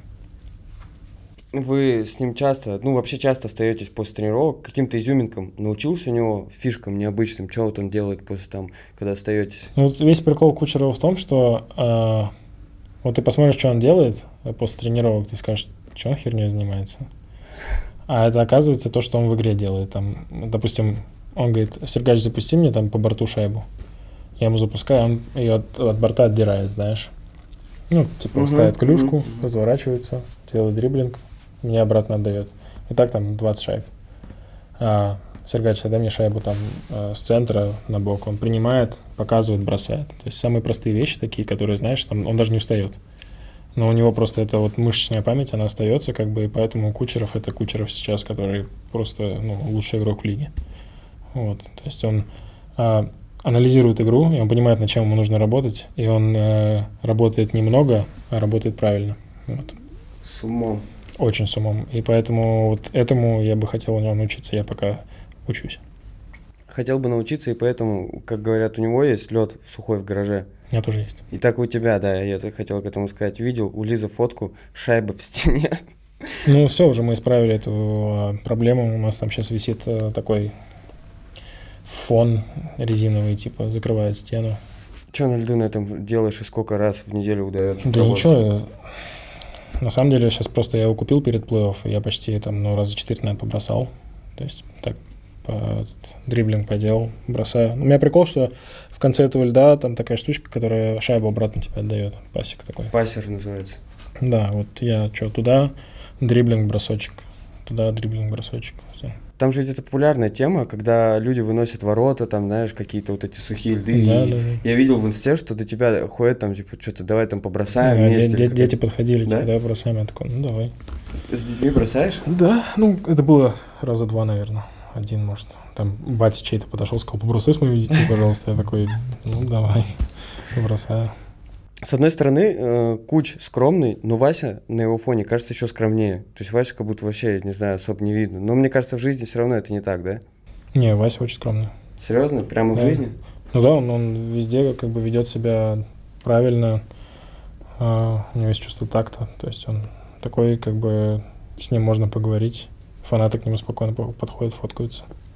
То, что там какая-то была ситуация в прошлом году с пресс-конференцией, не слышал? Про его агента там говорили, что Вася не хочет давать интервью никому. А, ну это понятно, кто говорил-то. Да, это понятно, кто говорил. Вот. Поэтому там, ну, клевета такая была на Василевского, что он какой-то там звездный и все остальное. На самом деле нет. Очень скромный. У Васи и у Куча агент Дэн Мильштейн, а у тебя нет. Есть ли в эту сторону подколы, типа, ну чё ты, Мишаня, ну вот у нас... Ну, мы, Дэн- бы- ну, мы были на яхте. Стой, да, вы вместе еще были на яхте, отмечали. Такой, конечно, А жук. рядом Такой не жук. было. Ужас. Тебе Мильштейн сказал этот вопрос задать? Нет, По-любому Мильштейн сказал. Нет. Нет, серьезно? Да по-любому позвонил, сказал, типа, слышь, задай вопрос. Алло, Мишаня. Не, ну вот смотри, сейчас я тренируюсь с э, Сашей Романовым, он тоже Голдстар. С тобой сижу, разговариваю, ты тоже Голдстар. Я такой как бы... Нет, у меня есть свой агент. Вот. Не будешь с ним подписываться. Ну, что за жук? Вот, ну, зачем он меня выводит на такие... э, Ну просто я смотрю, У меня есть свой фотки. агент, брат, у меня есть свой агент. Нет, я понимаю, но я просто смотрю видосы, типа, отдыхаем на яхте. Это Мильштейн выкладывает. Куч, Вася, ты, Мельштейн. Ну, это везде в интернете летает, то есть у всех. А твоего агента рядом нет. И мне просто стало интересно, я спросил. По-любому Мильштейн. да. Нет, серьезно. Ну, так, э, Коль, ре- скажи ему. ну реально же не было. Мой агент Николай вот стоит. Николай, Видишь? все, понял. Николай, твой агент представляет твои интересы. Вопросов больше не... Николай. Николай Мильштейн. Коля просто бесится. Почему? Просто, ну ладно, потом расскажу. Ой. Кто из иностранных ребят в Тампе больше всего желает овладеть русским языком? Стемка Самата уже научили русскому, помню. Естественно. Да? Ну, да. да. Но, но он, он э, сам македонец, у него есть македонские корни, Да. и там мат очень похож на российский. Ну, примерно, ну... Серьезно? э, ну так, Хедман, наверное, что-то Хедман, он же в России, играл в Казахстане, в Борисе, и он там что-то иногда вспоминает, цвета вспоминает, до 10 считает, ну, как ребенок. Так поржать чисто. В прошлом году вы знали, ну, Стемкас это реально вообще, особенно по прошлому году и в целом, уникальный человек. То есть там, не знаю, для тех, кто знает, для тех, кто не знает эту историю, которая была, когда он приехал в шар, с вами тренировался, при этом у него была травма, он там готовился, готовился, потом его семья, к сожалению, потеряла ребенка, он рассказывал об этом интервью после плей-оффа, после прошлого.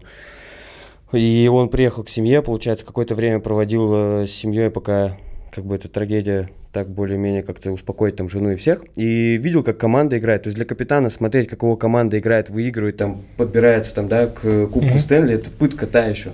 В итоге он возвращается туда, 2.38, по-моему, он сыграл в том матче с Далласом, забивает гол, с этой оторванной мышцы пробежал. Ну это реально Он легенда. оторвал мышцу, когда Да. бежал. Когда з- принимал у синий Да, это пас, да. з- ушел от силового, разорвалась мышца, и он сам говорил в интервью, лишь бы только, я уже понял, что все порвалось, лишь бы просто дойти до ворот и бросить. Насколько этот человек реально вот уникальный, то есть в работе. Он просто мой любимый игрок Я с знаю. детства. Я тебе рассказывал, что у меня даже маму просил там рисовать эту картину, у меня на стене я тебе фотку скидывал. И это чисто вопрос от меня, интересно, реально. Ну, судьба у него реально уникальная. То есть он там сломал ногу, потом у него пошли проблемы там с пахом, со всеми делами. Потом сейчас вот, вот эти проблемы, которые были. То есть он через очень многое прошел, но все равно он остается на этом уровне. То есть э, очень много травм, но он каждый раз на лед выходит, и это какая-то ну, опасность создает всегда. То есть э, суету наводит. Вот. э, Суетолог. Суетолог такой, да. А, тот э, плей-офф, когда он не играл, это на самом деле была такая, как это сказать, э, мотивация, что ли, для нас, выиграть этот кубок для него. То есть, Общекомандная это была трагедия такая. да, была. конечно, конечно. Ребята очень сильно переживали. То есть за него, Знали заранее все уже. Ну, все все знали, конечно. То есть, э, и почему он уезжал. Там уезжал на обследование тоже, он э, в Канаде. Постоянно из Бабла уезжал, заезжал, въезжал. Вот, и когда он тогда вышел на эти 2.38, это было просто прям... Ребята настолько были заряжены. То есть, я думаю, если бы он не вышел, серия бы дошла до 7 матчей, я думаю. Но так как он вышел, просто нам какой-то, знаешь, э, прилив энергии пошел. Ребята, мы прям ребята заряженные вышли. Когда он забил, ты не видел видео? Видел. Это вообще, что это прям бомба была. В Я- Дивио когда. ну да, ну ты видел, как э, скамейка наша радовалась, там все прыгали, там я прыгал выше, чем этот, когда даже эмоции такие же были, когда мы кубок выиграли на самом деле. То есть настолько все за него радовались. Вот. НХЛ вот э, лига, которая крута как раз такими вот какими-то историями, то есть драма, вот реально драма. У человека как бы, ну, семья теряет ребенка, тут он выходит, там рвет мышцу, забивает. Это, всё. из- это как из книги. Вот Да, как- вот реально как книга. То есть, блин, прям мурашки да, идут. Это до сих пор такое же, да. В жизни, в быту. То есть, какой вот он как человек, какие-то фишки его там, может, определенные есть. М, не Он такой, э, Я бы не сказал, что типа клоун, просто он а, такой любит всех развлекать, знаешь, шутейки закидывать, поржать, там что-то про новости поговорить. Такой он как бы свой, свойский. Вот он со всеми так общается, такой открытый, честный, то есть э, не показушник, это самое главное. Я просто есть такие люди, которые, знаешь, когда э, становятся лидером, начинают такие показушники какие-то становятся там, а он нет, он как бы классный парень, открытый, чистый, честный, как бы какой, вот- какой вот он просто идеал капитана, я считаю. Поэтому молодец. Какие у тебя есть в твоей предыгровой рутине какие-то особые фишки? Там кто-то в контру, например, играет, кто-то в Fortnite. Э, Чем ты занимаешься в предыгровой день? Ну, это понятно, сплю сейчас, йога, да, йога с утра. Если я не катаюсь, э, сплю. Че? Кушаешь пасту? Кушаю пасту. Ну, сейчас рис. То есть ничего необычного? Ну, Ничего необычного, на самом деле. Перед игрой... Ну, просто ты знаешь, да, когда там игру выигрываешь, следующий день то же самое делаешь. Ну, у всех так. По одной дороге езжу. Если по дороге эту дорогу перекрывают, то я считаю, что мы проиграем. Реально? Ну, думаю, что да, типа... У нас И так проблемы. происходит или нет? Когда как. Потом приходится менять из-за этого дорогу. А какие-то лайфхакерские там восстановительные процедуры? Нет такого ничего прям у тебя? Ну, криокамера классная штука. То есть там в Холод. день, в день, в день после игры, да, в криокамеру сходить, это прикольно. Массаж. Все, все. Ну, самое главное сон. И сон не пьяный сон, а, то есть э, свой, Да, когда да, ты да. засыпаешь э, своим сном и спишь там 8-9 часов, это прям лучший восстановитель, поэтому... Кори Перри, два финала, проиграл вам в Далласе, в... в Далласе, в Монреале. Сейчас перешел к вам, стал твоим партнером.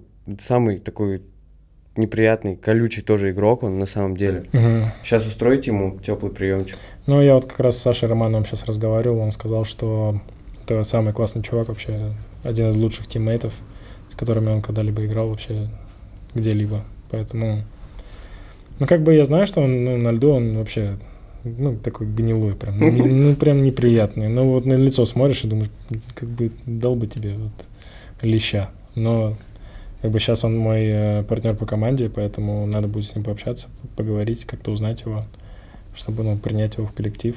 Поэтому я думаю, ну, все говорят, что это вообще классный чувак. По приезду в Америку... Подожди, а, самое главное, он большой мастер. Он очень хороший хоккеист. Ну, По приезду в Америку твой, получается, менеджер Винсдера, походу, сказал такие слова. 17-летний Сергачев только недавно приехал, так что с английским у него еще были проблемы. Но это не остановило его. Вечером во время отдыха около бассейна «Я плавать?» спросил, спросил он Райхела. Друзья Уоррена только посмеялись, а затем он зашел в бассейн и просто уничтожил нас, говорит бывший генеральный менеджер Уинсдера. Мы же понятия не имели, что в 13 лет он был чемпионом России по плаванию в своем возрасте. В бассейне он чувствовал себя как рыба. Это было просто потрясающе. Реально был чемпионом России? да по каким ты что прикалываешься? Гон? Да, конечно, гон. Какой? Я плаванием занимался там два месяца. А что пишут, откуда взяли вот это? Ну, мы с ним, блин, я говорю, а, я еще по-английски не говорил, и я ему говорю, давайте сделаем, типа, как competition, типа, ну, Мгм. кто туда и обратно быстрее сплавает, и там что-то на 10 баксов, что ли. Ну, я их так этот обманул, потому что я знал, что они ни хрена плавать не умеют. И я такой, давайте. И вот мы там вчетвером заплыли, я там на бассейн их обогнал. И все, они там в шоке были, типа, все. Но я не говорил, что я чемпион был. Как, что, что? Да ладно, тебе приехал туда, наверное, вот Ну, такой. типа такой, ну, я чемпион России чемпион по плаванию. да, конечно. Ты что, Еще тридцатку или сколько, десятку? Или с 10 каждого баксов. по 10? 10, с каждого по 10 баксов. Сколько их, двое было? Четверо, ну, получается, трое, 30 долларов я выиграл. Тридцатку еще забрал, ну, нормально, ты такой. Пришел туда без денег, как бы, ушел с деньгами. На заработки. Интересно. Ну, ну, прикинь, ну, зачем бы я такое говорил? Они со мной тогда не плавали. Э, Дом сейчас специально с бассейном выбрал себе, чтобы уничтожать, да, гостей, так понимаю? Разводить на деньги. Да в Тампе жарко очень, на самом деле. Бассейн прям очень спасает. Ты выходишь, плюхнулся в бассейн, охладился. Доделали ремонт в доме уже? Мебель там, все. Мебель все есть. Мини-бар наверху сделали. Сейчас кухню на улице строим. Такую э, с грилем, с холодильничком. Ты кроме своего там хоккейной лаборатории в гараже сделал себе какую-нибудь комнату, там игровую? Ну вот игровая комнатка, там будет пинг-понг, э, еще пару игр, э, мини-бар вот это вот, телевизор висит. Ну, такая, ничего особенного. Не, ну там а, какой-нибудь Counter-Strike, PlayStation, что, не Ну, у вообще... меня PlayStation, я внизу играю все на диване. Во что? Купил- Купил себе крутой диван и играю теперь на диване. Во что играю? Да я сейчас в теннис играю, на самом деле. У меня там карьер, карьер мод. стрелялки. Я на самом деле люблю такие проходилки, знаешь, где надо лазить, что-то убивать кого-то, там, ну, что-то собирать.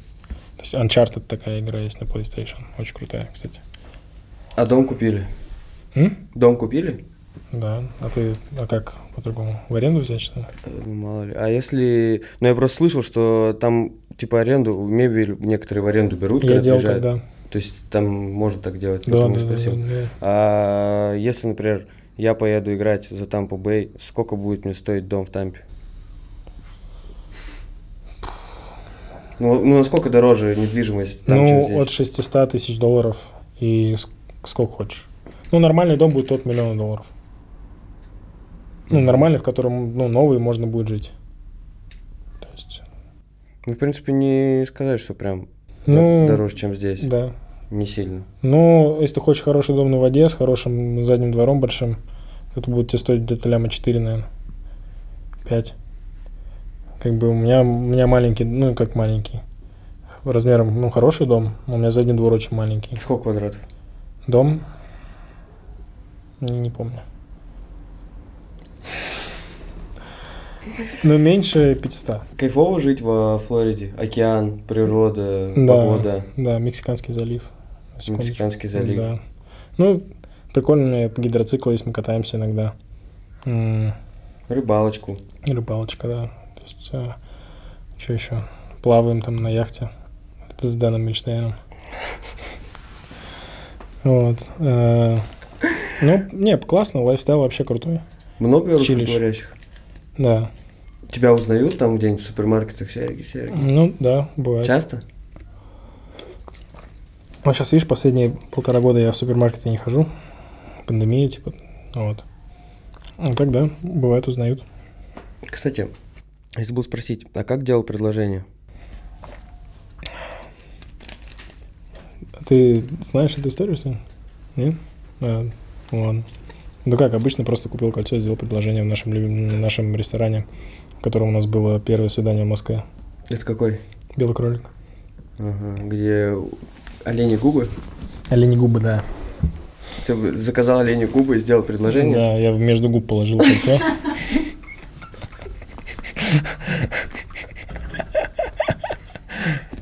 Лиза, такой, Как давно вы уже в отношениях? Пятый год пошел? Пятый год пошел. Самый романтичный твой поступок, помнишь какой-то? Ну что, типа там рисовал ее, Лизу. А, рисовал. Стихи писал. Рисовал! Стихи писал. Рисовал! Вообще не, вообще не ценит ничего, вообще не ценит. Такой ты, конечно, абьюзер. А, ну, что, стихи рисовал. Стихи рисовал? Стихи рисовал. Что еще делал? Ёж... Предложение сделал, прикинь. Нормально, Нормально. Романтично было. В губах колечко. Да. Какой в этих, в оленях-то тем более. да. Ладно, а увлечения ваши какие-то семейные, помимо бизнеса, потому что у тебя есть свои какие-то темы. То есть у Лизы там, ну а что, у нее как бы уже Да, свой, ты можно сейчас сказать- расскажешь, такие бизнесмены здесь Не, ну у Лизы-то есть как бы там своя уже тема, она там продает как бы товарчики, курсы свои. Ну так, торгашка обычная. Ой, да, это будет Жена торгашка просто. Жена торгашка. Развлечения какие? Мы... а, ну, мы так, как бы, знаешь, мы особо... Нет такого, что у нас что-то прям одно. То есть вот мы лежим и такой, пойдем сегодня на футбол, погнали на футбол. Пойдем покатаемся на доске на этом, на вейксерфе. Пойдем. Там, что мы еще делаем? Ну, как бы у нас такое все начали, знаешь, у нас нет таких прям программы какой-то. А ты все у него спрашиваешь всегда вот так? Ну, я не помню, у меня с памятью реально проблемы. Серьезно? Ага. Просто она так- такие моменты запоминает. Она же девушка. Вот, Мгм. а я нет. Я не девушка. Суровый ты самец, конечно. Х- Панара с Алисой делают влоги. Смотрел? До сих пор? Серьезно? Да. До сих пор. Ну, Алиса делает, да? Да. Э, Вы не думали заняться? Мне кажется, прикольно будет. Ну, мы что-то хотели, но это настолько много работы, и... Некогда. Ну, не то, что некогда, есть когда, но как-то... Ну, типа того, да. Как бы мы и так в Инстаграм все выкладываем, поэтому эти влоги, я думаю, что будет не очень много просмотров, потому что я не Артемий Панарин. А, ну ты все, да, на рейтинге ты нацелен, Ну, короче. естественно.